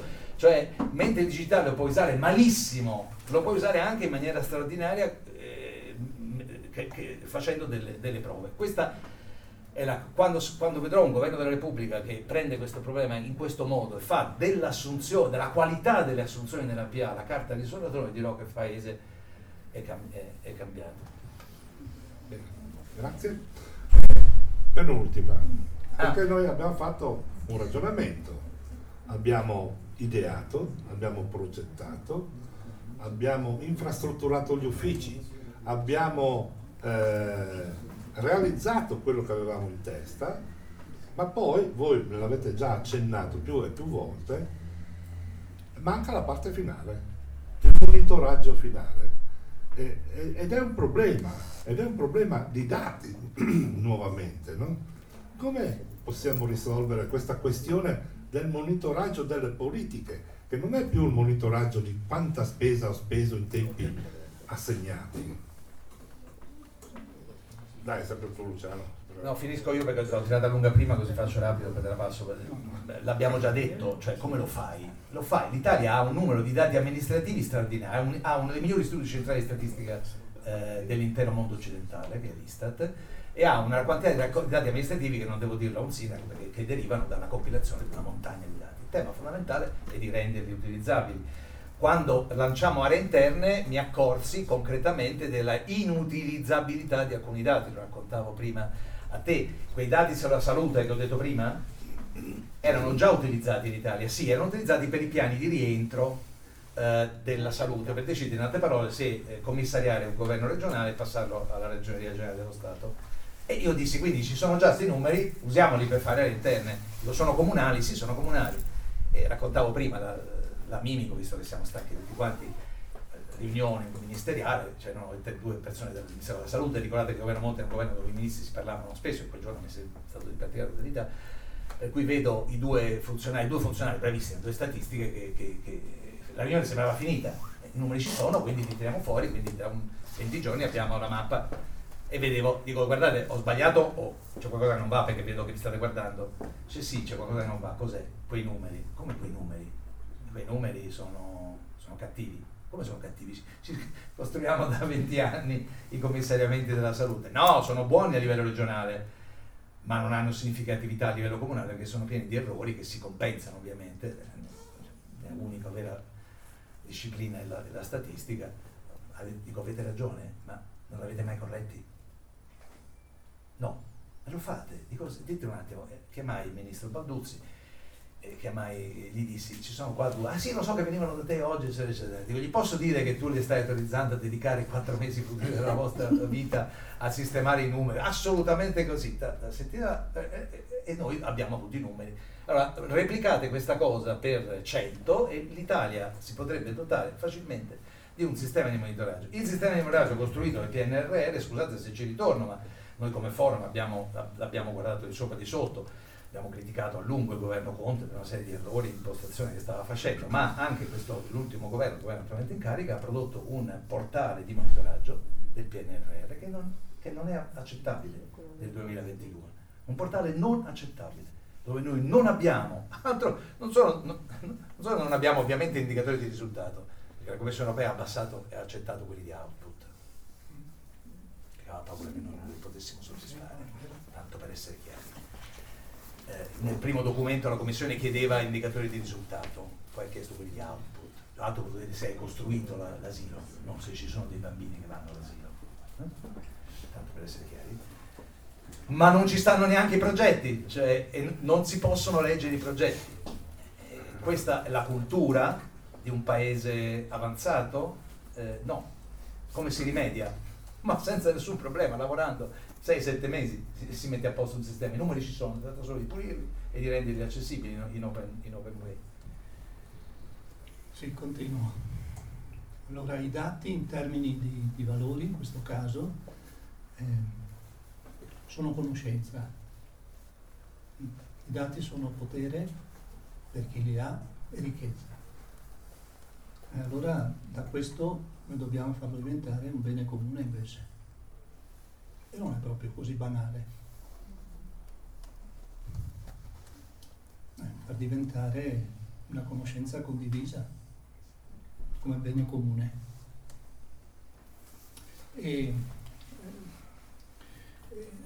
sì, nei ragionamenti che avevamo fatto ancora anni fa con Fabrizio, cioè il tema è eh, quando facciamo il piano di sviluppo, no, l'abbiamo costruito in modo concertato, abbiamo definito lì degli indicatori di risultato e di impatto e li abbiamo messi nelle schede di sviluppo, nelle schede di progetto in questo caso.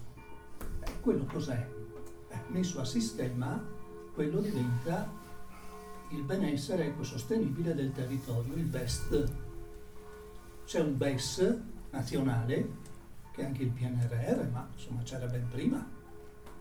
Quindi quali sono gli indicatori di benessere ecosostenibile? Però il territorio col piano di sviluppo eh, si pone degli obiettivi precisi di impatto per il proprio territorio e quelli vanno poi monitorati eh, e rendicontati, sapendo che sono un bene condiviso però, non sono in mano a pochi è una grande sfida di partecipazione e di democrazia. L'acqua è l'oro blu del terzo millennio, eh. i dati sono la ricchezza del terzo millennio, soprattutto i dati del nostro territorio, del territorio. Una, una, battuta soltanto eh, per dire questo, pensate è anche una, un bene comune che, di, che può diventare un'occasione imprenditoriale.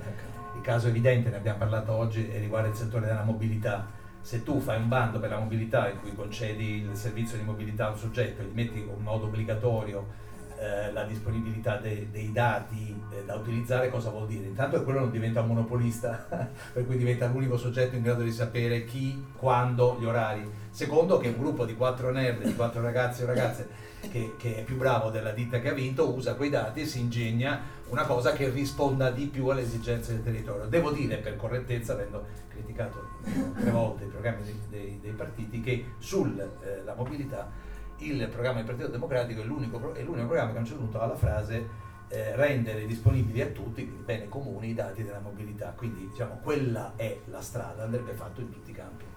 E andrebbe evitato ciò che avveniva fino all'altro ieri, in cui addirittura i dati amministrativi venivano addirittura eh, dati, i dati amministrativi del Ministero dell'Istruzione, fino a 5-6 anni fa, questa la editiamo ai tempi di Pedoschioppa, venivano, attenzione, venivano rilevati da un soggetto esterno il quale aveva un massimale per essere pagato. Come veniva pagato? Il, Ministero non aveva capacità di accesso a quei numeri.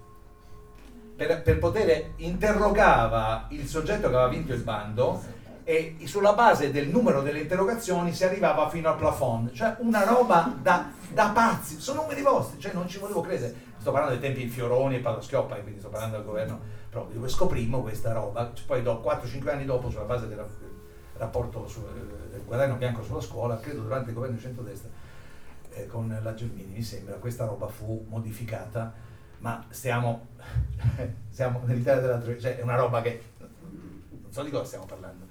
E io mi domando quanto capiti in alcune regioni che i numeri, ad esempio adesso io sto cercando di capire, la regione Toscana ha appena fatto un bando, il più grande bando della storia della mobilità, non sono riuscito a capire se quel bando eh, già prevede quello che pure il Partito Democratico adesso prevede che sia necessario, cioè che tutti i numeri, l'unificazione del sistema di mobilità e trasporto della Toscana è una partita interessante perché è una regione che ha dei problemi molto diversa, eh, ma il tema fondamentale è i, nu- i numeri, i cittadini li vedranno. Possono diventare parte di un nuovo piano, di un confronto, di una valutazione di effetti? Bene, io a me sembra di averli sfruttati abbastanza no, questi due signori qua, però un ultimo sforzo vi chiedo. Eh, siccome sono stati molto gentili anche le persone che sono rimaste qua fino adesso, eh, vi chiedo se potete regalargli una parola e perché me la, gliela regalate? Complicata. Dacci un attimo di tempo. Però. Vi do un attimo di tempo. No? Beh, a Fabrizio posso dire che sicuramente parlerà di quella roba che girava, quella roba gialla. Ah, va bene. Ah, quello. Eh, eh. E a Luciano ci pensa. no, no, fammele disgiungere. La parola è che io continuo ad avere una straordinaria speranza. Non è detto che nei mesi prossimi questa speranza che io coltivo venga, come dire, trovi una straordinaria accoglienza e che l'evoluzione dei mesi prossimi vada in questa direzione. Credo che il Paese ha ancora delle risorse umane, delle idealità, delle creatività che fanno abbastanza paura. La mia idea è che stante la debolezza delle istituzioni nazionali, se il paese, si, il paese è un calabrone che non si capisce perché voli, tanto per, essere, per mantenere l'esempio del calabrone, se vola è perché ha una vitalità eh, a macchia di leopardo, quindi con arretramenti ed avanzamenti che è molto significativa. Un paese dove una, un'autorità nazionale che sapesse disegnare le misure prendendo il meglio di quello che c'è, non dovrebbe fare un lavoro enorme, un po' con l'esempio che ho fatto prima per la, per la PA. Quindi speranza, eh, e, e, però noi non, non, non, la realizziamo senza combattere, sono convinto che noi passeremo, dei momenti anche molto difficili eh, nei prossimi mesi, nei prossimi anni, molto difficili, eh, dei momenti anche ruvidi.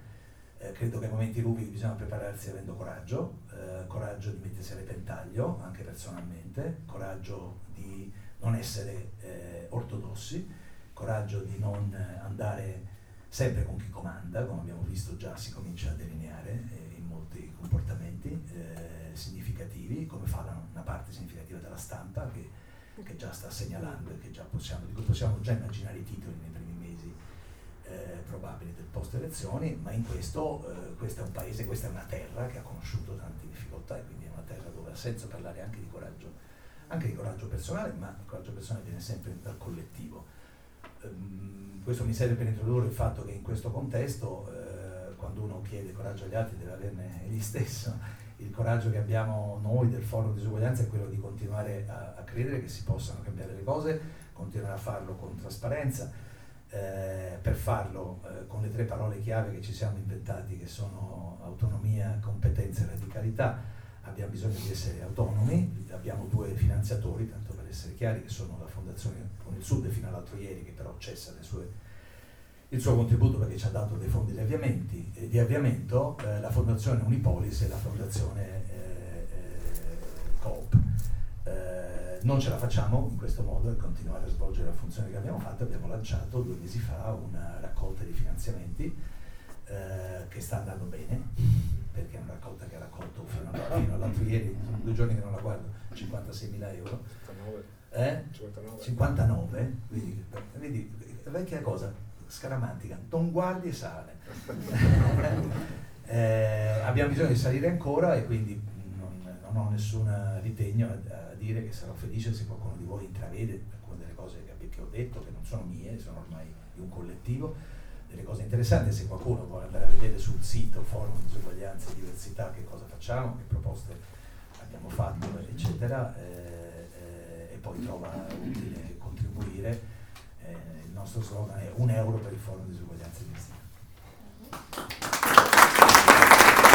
È stato sì, è stato distribuito un volantino dove ci sta il QR che io non so usare per e, e anche più semplicemente si può entrare nel sito e combattendo un attimo con il portale eh, eh, come tutti i portali che si fanno i finanziamenti potreste addirittura riuscire a fare una piccola donazione fuori.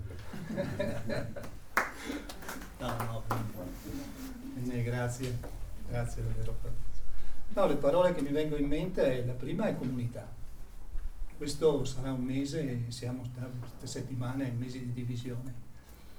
E sarà divisioni all'interno nostre, eh, dei nostri paesi, delle nostre comunità. E, e perché? Perché il futuro lo costruiamo insieme.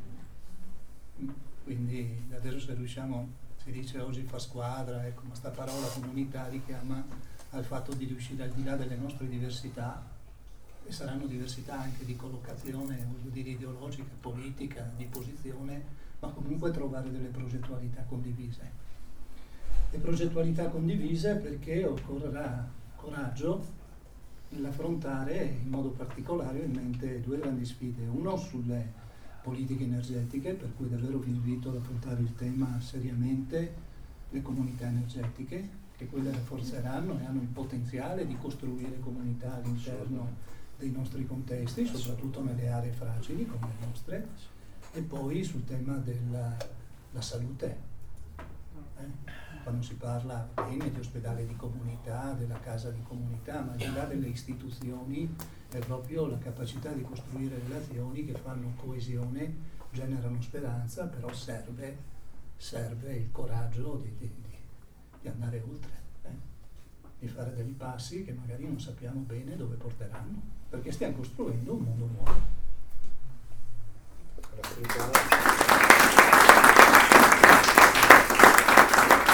A, voi la parola quindi. Marco, ma magari se vi alzate, cioè, come funziona? L'organizzatore. Dov'è? Dov'è l'organizzatore? Ecco.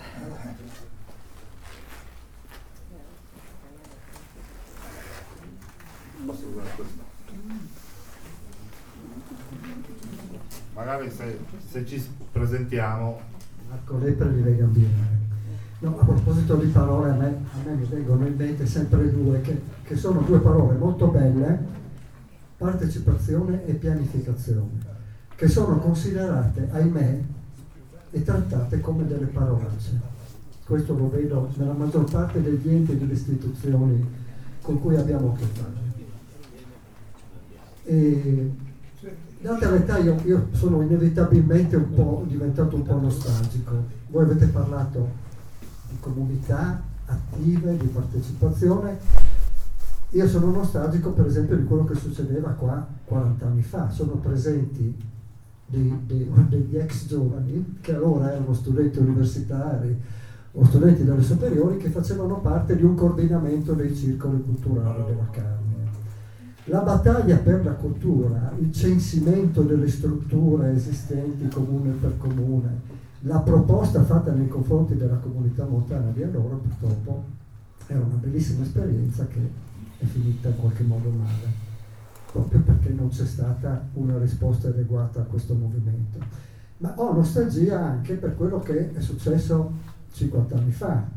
Dicembre dello scorso anno erano 50 anni dall'approvazione della legge 1102 del 71, la legge della montagna, passata nel silenzio completo all'interno di questa regione, in particolare da, da parte degli organi di informazione, che hanno letteralmente cestinato alcuni interventi che volevano ricordare. Perché è grave questo? Perché tra gli autori e i protagonisti dell'approvazione di quella legge c'erano alcuni parlamentari di questa regione, di questa terra, che guarda caso avevano avuto un'esperienza diretta nel CLN e nella Repubblica Partigiana.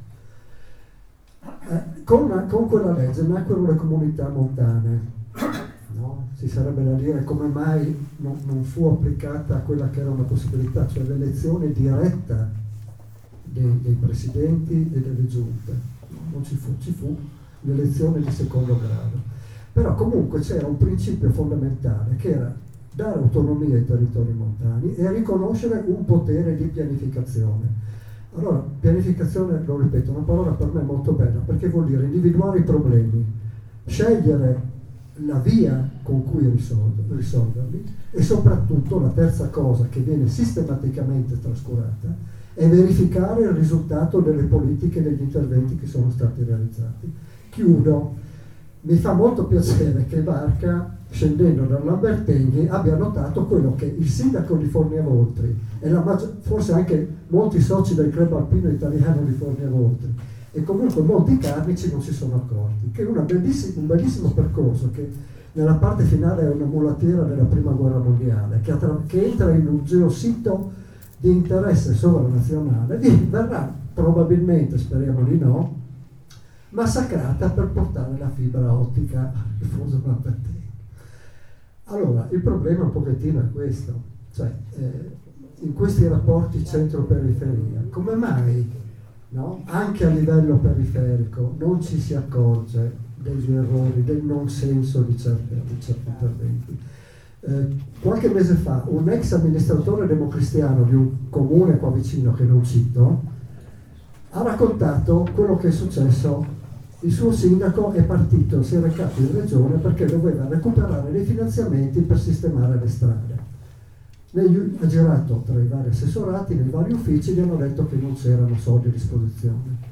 Per non fare brutta figura, ha accettato un contributo per fare una stalla. È tornato su nel suo comune dicendo ho, una, ho i soldi per fare una, una stalla che non serve a nessuno perché deve trovare le mucche per metterle dentro e che soprattutto fa, crea in qualche modo concorrenza rispetto agli allevatori che già, che già sono presenti.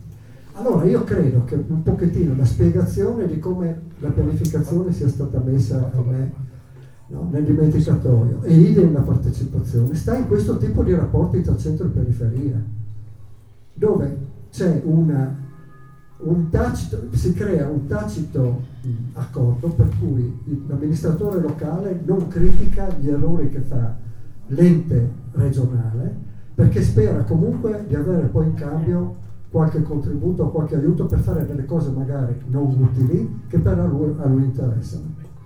Grazie Marco. Grazie Marco.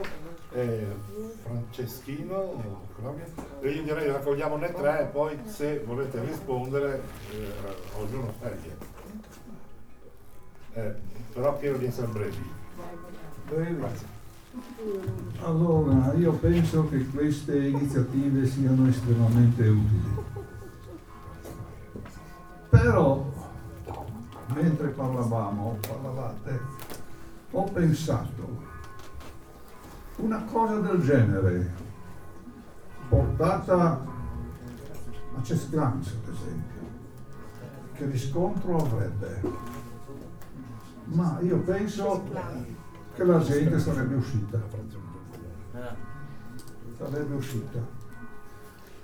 Noi però, allora, il problema nostro è bene fare queste cose perché l'uditorio ha un certo livello, diciamo, che è introdotto, se no non sarebbe qui noi per sollevare e risvegliare lo spirito di comunità, non dico comunità, lo spirito di comunità che era talmente intenso nostre, nei nostri paesi. Abbiamo bisogno di fare una cosa semplice ma estremamente impegnativa. Andare paese per paese ecco, a trattare i temi locali inseriti in un contesto più generale della montagna. Agitare le cose. Queste cose, le agitazioni in questo caso, le fanno solo i comitati spontanei sulla, sulla sanità, no? sull'energia, in questi siamo al posto giusto qui proprio, no? con queste iniziative della SIO. Ma so, siamo sempre in una posizione di difesa. Questo è il punto. Cioè il tema è come nei piccoli paesi si ridesta quello spirito di comunità che va oltre la squadra di calcio, va bene, e l'organizzazione della sagra paesana. E qui bisogna dire ai nonni e ai genitori che la smettano di dire ai figli e ai genitori tu non stai impacciati. Scusate, tu non ti impicciare per la cosa pubblica. Questo è distruttivo anzi dovrebbero dire, difatti si ha difficoltà a costituire una lista in questi comuni, alle comunali. Questa è la tragedia. E di preti non ce ne sono, lasciatelo dire a me, laureato a Mosca, in periodo sovietico. Purtroppo. Seconda cosa, questo significa agire alla base, ma occorre anche un'operazione dall'alto. La legge nazionale organica sulla ricostruzione, la 1102, è degli anni 70, primi 70, sapete. Poi non c'è stato niente. Allora, allo Stato, lassù, ecco, bisogna che scaturisca una legge organica sulla montagna. Organica. E qui, se si prevede una comunità montana, allora era stata prevista in modo giusto, i delegati erano per comuni sia di maggioranza che di minoranza, eravamo lì, fatto il mezzo, in 120. Uh, sono in troppo, eccetera. È stato un lab- è lab- laboratorio formidabile, vabbè, perché lì c'era gente di tutte le correnti politiche, no? E c'era dibattito e si elaboravano le proposte. Difatti abbiamo portato il piano di ricostruzione conseguente al terremoto tutte le centraline, le sei centraline, eccetera, eccetera, tutto quanto. Poi c'è stato un presidente della giunta regionale, Chiarniel, che ha commissariato la comunità montana, con un commissario triestino. Oi, oi, oi. Ecco. Eh, perché? Perché? Dava fastidio. Dava fastidio. Allora, in basso, lavorare e i circoli culturali, Marco, forse vanno a fare l'inventario di tutti questi che sono gli studenti universitari qui della Carnia, uno per uno fare l'inventario e dirle, ehi, sveglia per il tuo paese, non studiare e dopo andare via. Ecco. Se però eh, si vuol vedere un paesino con un alto intenso spirito di comunità, andate in Leggio, non perché lì c'era, c'è un prete, prete, che ha messo in piedi, in piedi questa mostra, no, ma dovete vedere come la gente recupera le case in pietra, eccetera, eccetera, tutto bene. E dopo i fagioli non li va a comprare al supermercato, ma la campagna, ecco, è coltivata e come? Ecco, quindi la legge nazionale anche fatta con i territori montani con lo spirito dei territori montani, perché qui noi siamo vittime della pianura. Vengono su i cittadini, gli urbani, e ci trattano come una colonia. Questo è il punto. Ci ribelliamo quando ci aggrediscono. Vediamo adesso. Poi sull'acqua, io ho una vita che sono nato sulle sponde del lago di Cavazzo e quando ero noi muleria alle vacanze tutte le vacanze sul lago, barche, bagni, pesca e tutto quanto, no? Adesso l'hanno ridotto, non si può andare del gelato e, e si riempie di fango. scusate, ci sono sindaci, ci sono sindaci che sulle centraline la regione spade le concessioni ad arrivare anche sugli ultimi ruscelli, ai privati. No? Non hanno avuto l'intelligenza, hanno sempre, anche se io gli ho detto, ma fate voi, guardate come fanno in Alto Adige, fate voi, no? Questa roba qui. No, si acconsentano che il concessionario privato gli sistemi un marciapiede. E allora cosa facciamo di questi sindaci? Cosa facciamo? Questo è il punto. Che le nostre comunità non riescono a produrre, a produrre eh, persone dirigenti, quadri all'altezza e che abbiano il coraggio poi, perché sono tutti lì a paura della regione, o se no non mi danno il contributo, eccetera, eccetera. Che ci facciamo di sindaci del genere? Ecco. Allora, qui occorre grinta, ho finito, occorre, occorre, occorre insomma, un, uno scossone. Eh, a me spiace insomma, no? Che vedo i giovani che sono sul campo sportivo, e eh, la sportiva solo malattia del ballon, ecco. Soltanto. Grazie. Io lo so che è dura intervenire dopo Franceschino, è durissima. C'è, c'è qualcuno, è perché sei bravo. Eh, però se c'è qualcuno che vuole intervenire, eccolo. Prego. Buonasera, Paolo Felice, Lega Pop Sociali. Due domande molto rapide. Eh, mi sembra evidente che eh, rispetto a tutto il percorso aree interne il tema grande sia il come, quindi agenzie di sviluppo locale e come infrastrutturarle all'interno della pubblica amministrazione, se ho capito bene. Domanda, ma veramente all'interno della pubblica amministrazione o comunque possono essere anche dei soggetti dove c'è una contaminazione tra primo, secondo e terzo settore? Perché se lo spettro è quello che diceva Barca della pubblica amministrazione, che in parte condivido, con il massimo rispetto per chi opera nella pubblica amministrazione, se non scardiniamo questo meccanismo con delle ibridazioni anche di, di, di governance vere e proprie, eh, non ne usciamo secondo me.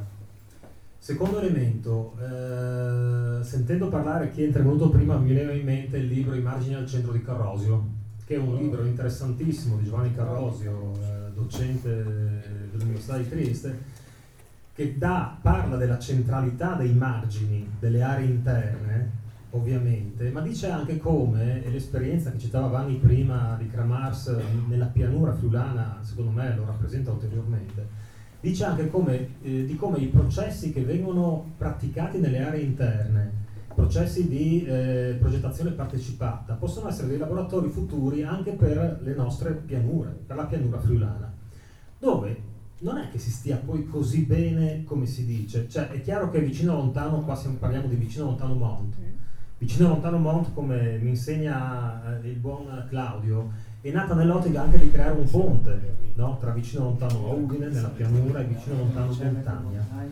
Allora, il, il tema è, eh, è veramente possibile che delle buone prassi che vengono fatte nelle aree interne diventino futuri laboratori anche per le aree urbane? Grazie. Bene, ne abbiamo raccolte tre per il momento, Se, io provo a riassumere, è difficilissimo. Eh, no, c'è qualcuno di voi che vuole rispondere? C'era Marco che raccontava eh, la dinamica fra, del rapporto tra centro e periferia, c'era Franceschino che, che faceva il ragionamento del coinvolgere le comunità e soprattutto risvegliare le persone giovani che si, stanno, che si sono laureate e infine Paolo che eh, raccontava come se era possibile fare le aree interne all'interno della pubblica amministrazione assieme ai privati o solo con privati una parte, e seconda domanda, sempre di Paolo Felice, era quella relativa a fare dei laboratori in montagna trasferibili poi nelle aree rurali della pianura. A voi se avete... Ma, eh, fammela, fammela, dire così, cioè, in realtà si tengono le tre osservazioni anche con delle sfumature diverse. Innanzitutto il metodo, metodo, il come, il metodo di politica pubblica di cui stiamo discutendo non riguarda soltanto le aree interne, riguarda qualunque territorio nazionale. Se, Ro- se, Roma, la mia città, ha qualche chance è di seguire ciò che le suggerisce di fare eh, nel suo straordinario libro eh, eh, uno dei, dei pensatori eh, più significativi e grandi conoscitori della città di Roma che è Walter Tocci. Cioè realizzare un'operazione in cui il potere viene trasferito a un livello superiore e inferiore.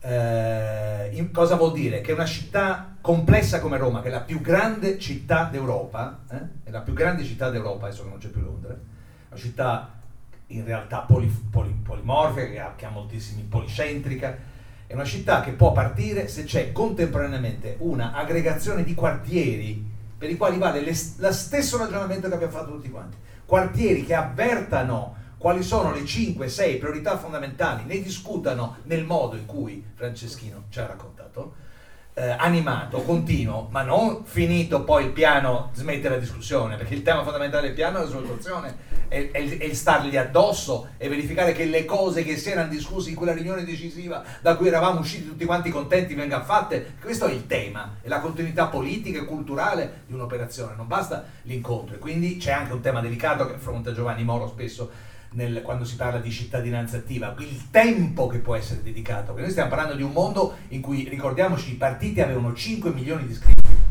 Un mondo in cui i partiti hanno 5 milioni di iscritti è un mondo in cui la mobilitazione permanente della cittadinanza poteva essere ben diversa, opposizione o governo.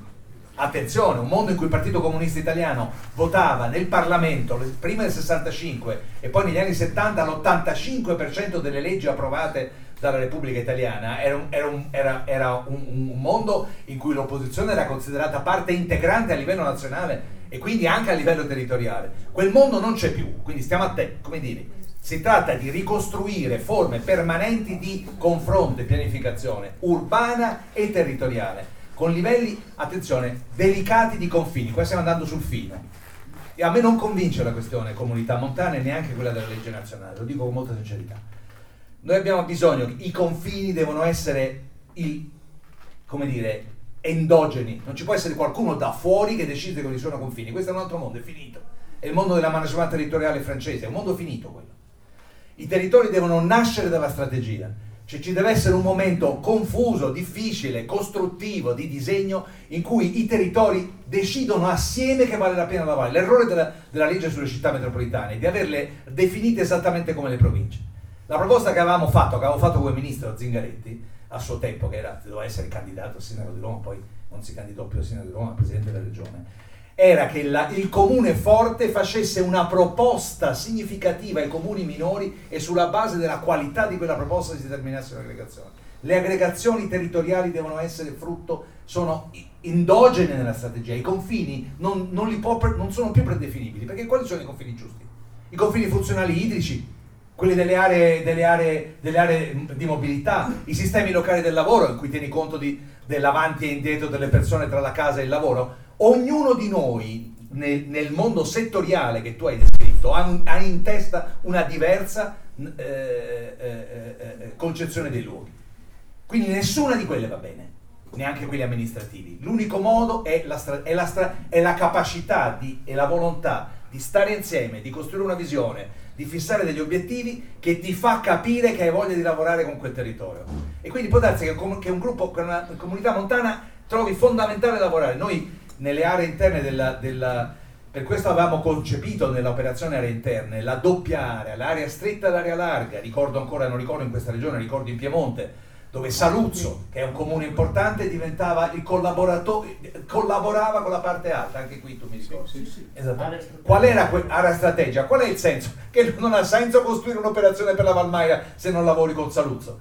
Non ha senso. Perché? Perché il collegio che vuoi costruire per i ragazzi che vanno a studiare là eh, deve essere costruito d'intesa con loro. Cioè deve esserci, va ricostruita un'alleanza con dei rapporti di potere tra montagna e, e- e valle che sono riequilibrati da una strategia che non dà i soldi alla, alla- alla valle, ma che, ma, e quindi da un potere nazionale che non si esplica attraverso una legge.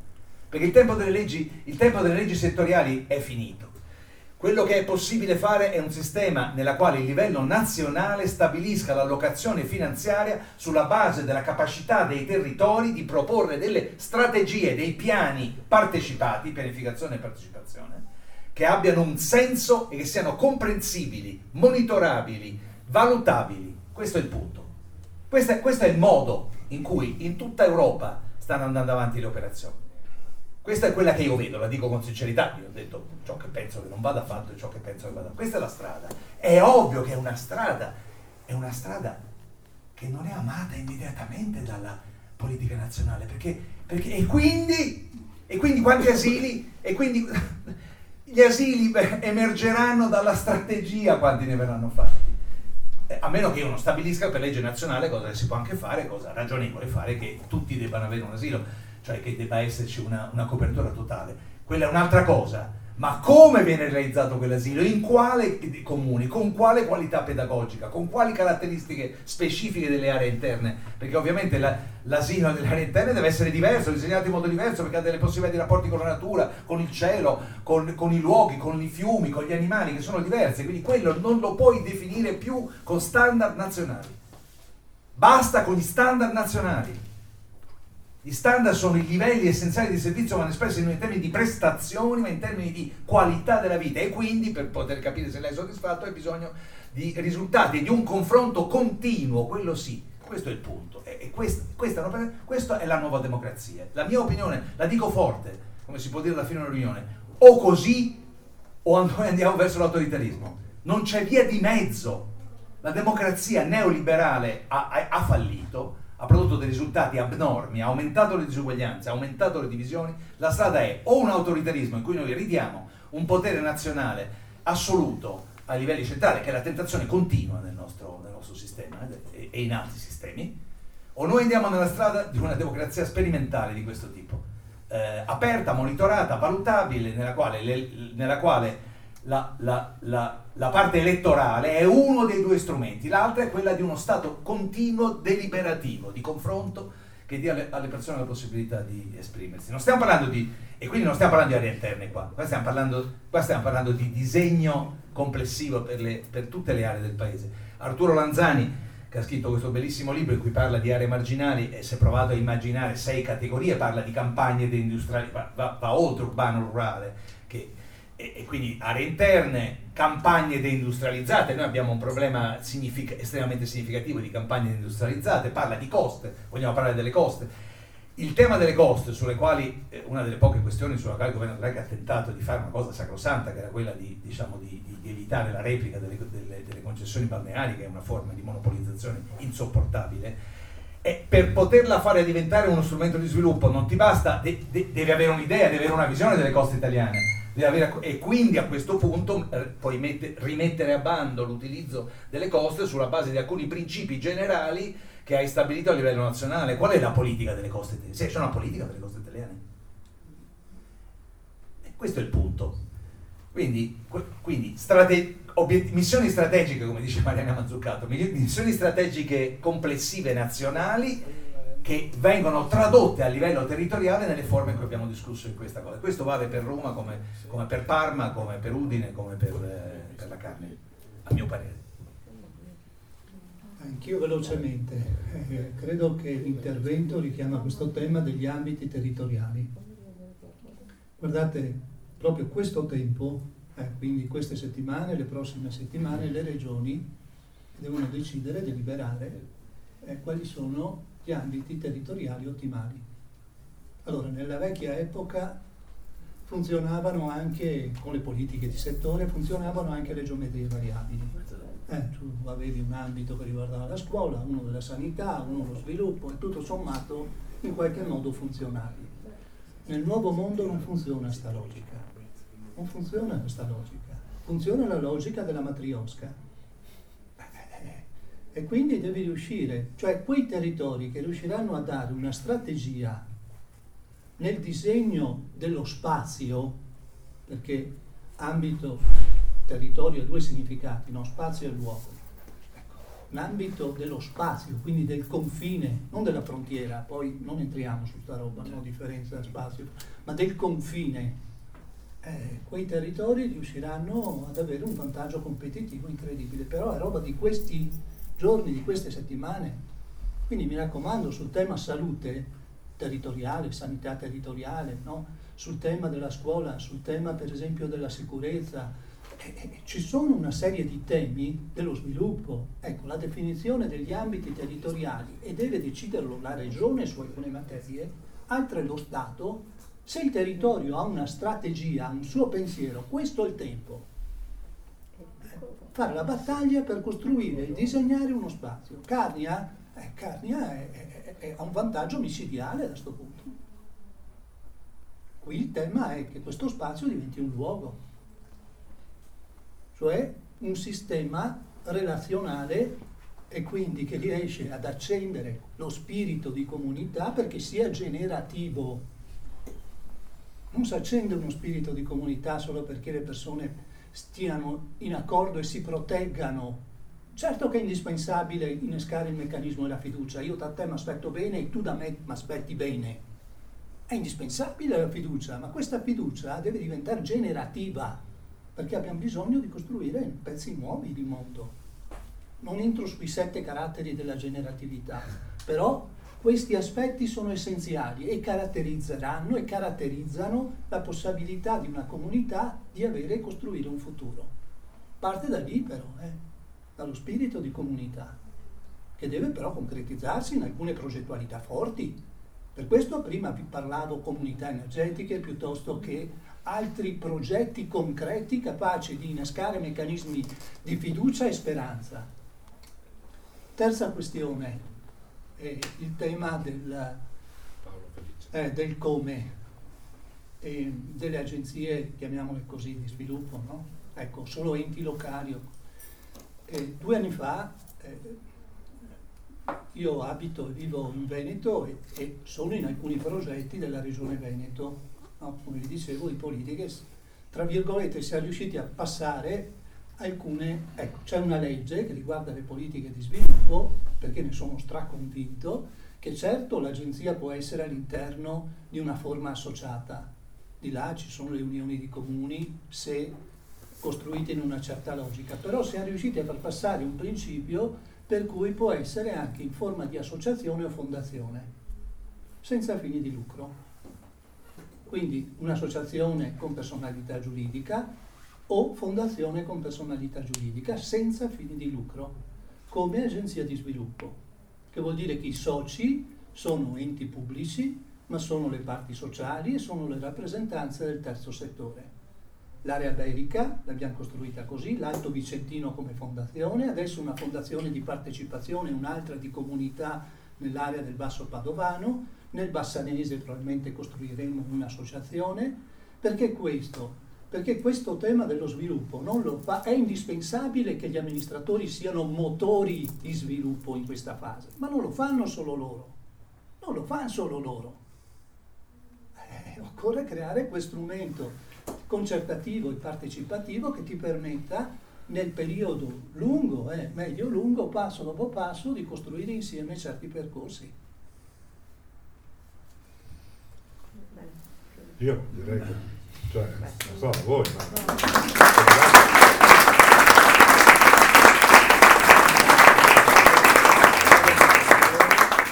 Bene, vi ringrazio dell'attenzione e buona nuova competitività territoriale a tutti.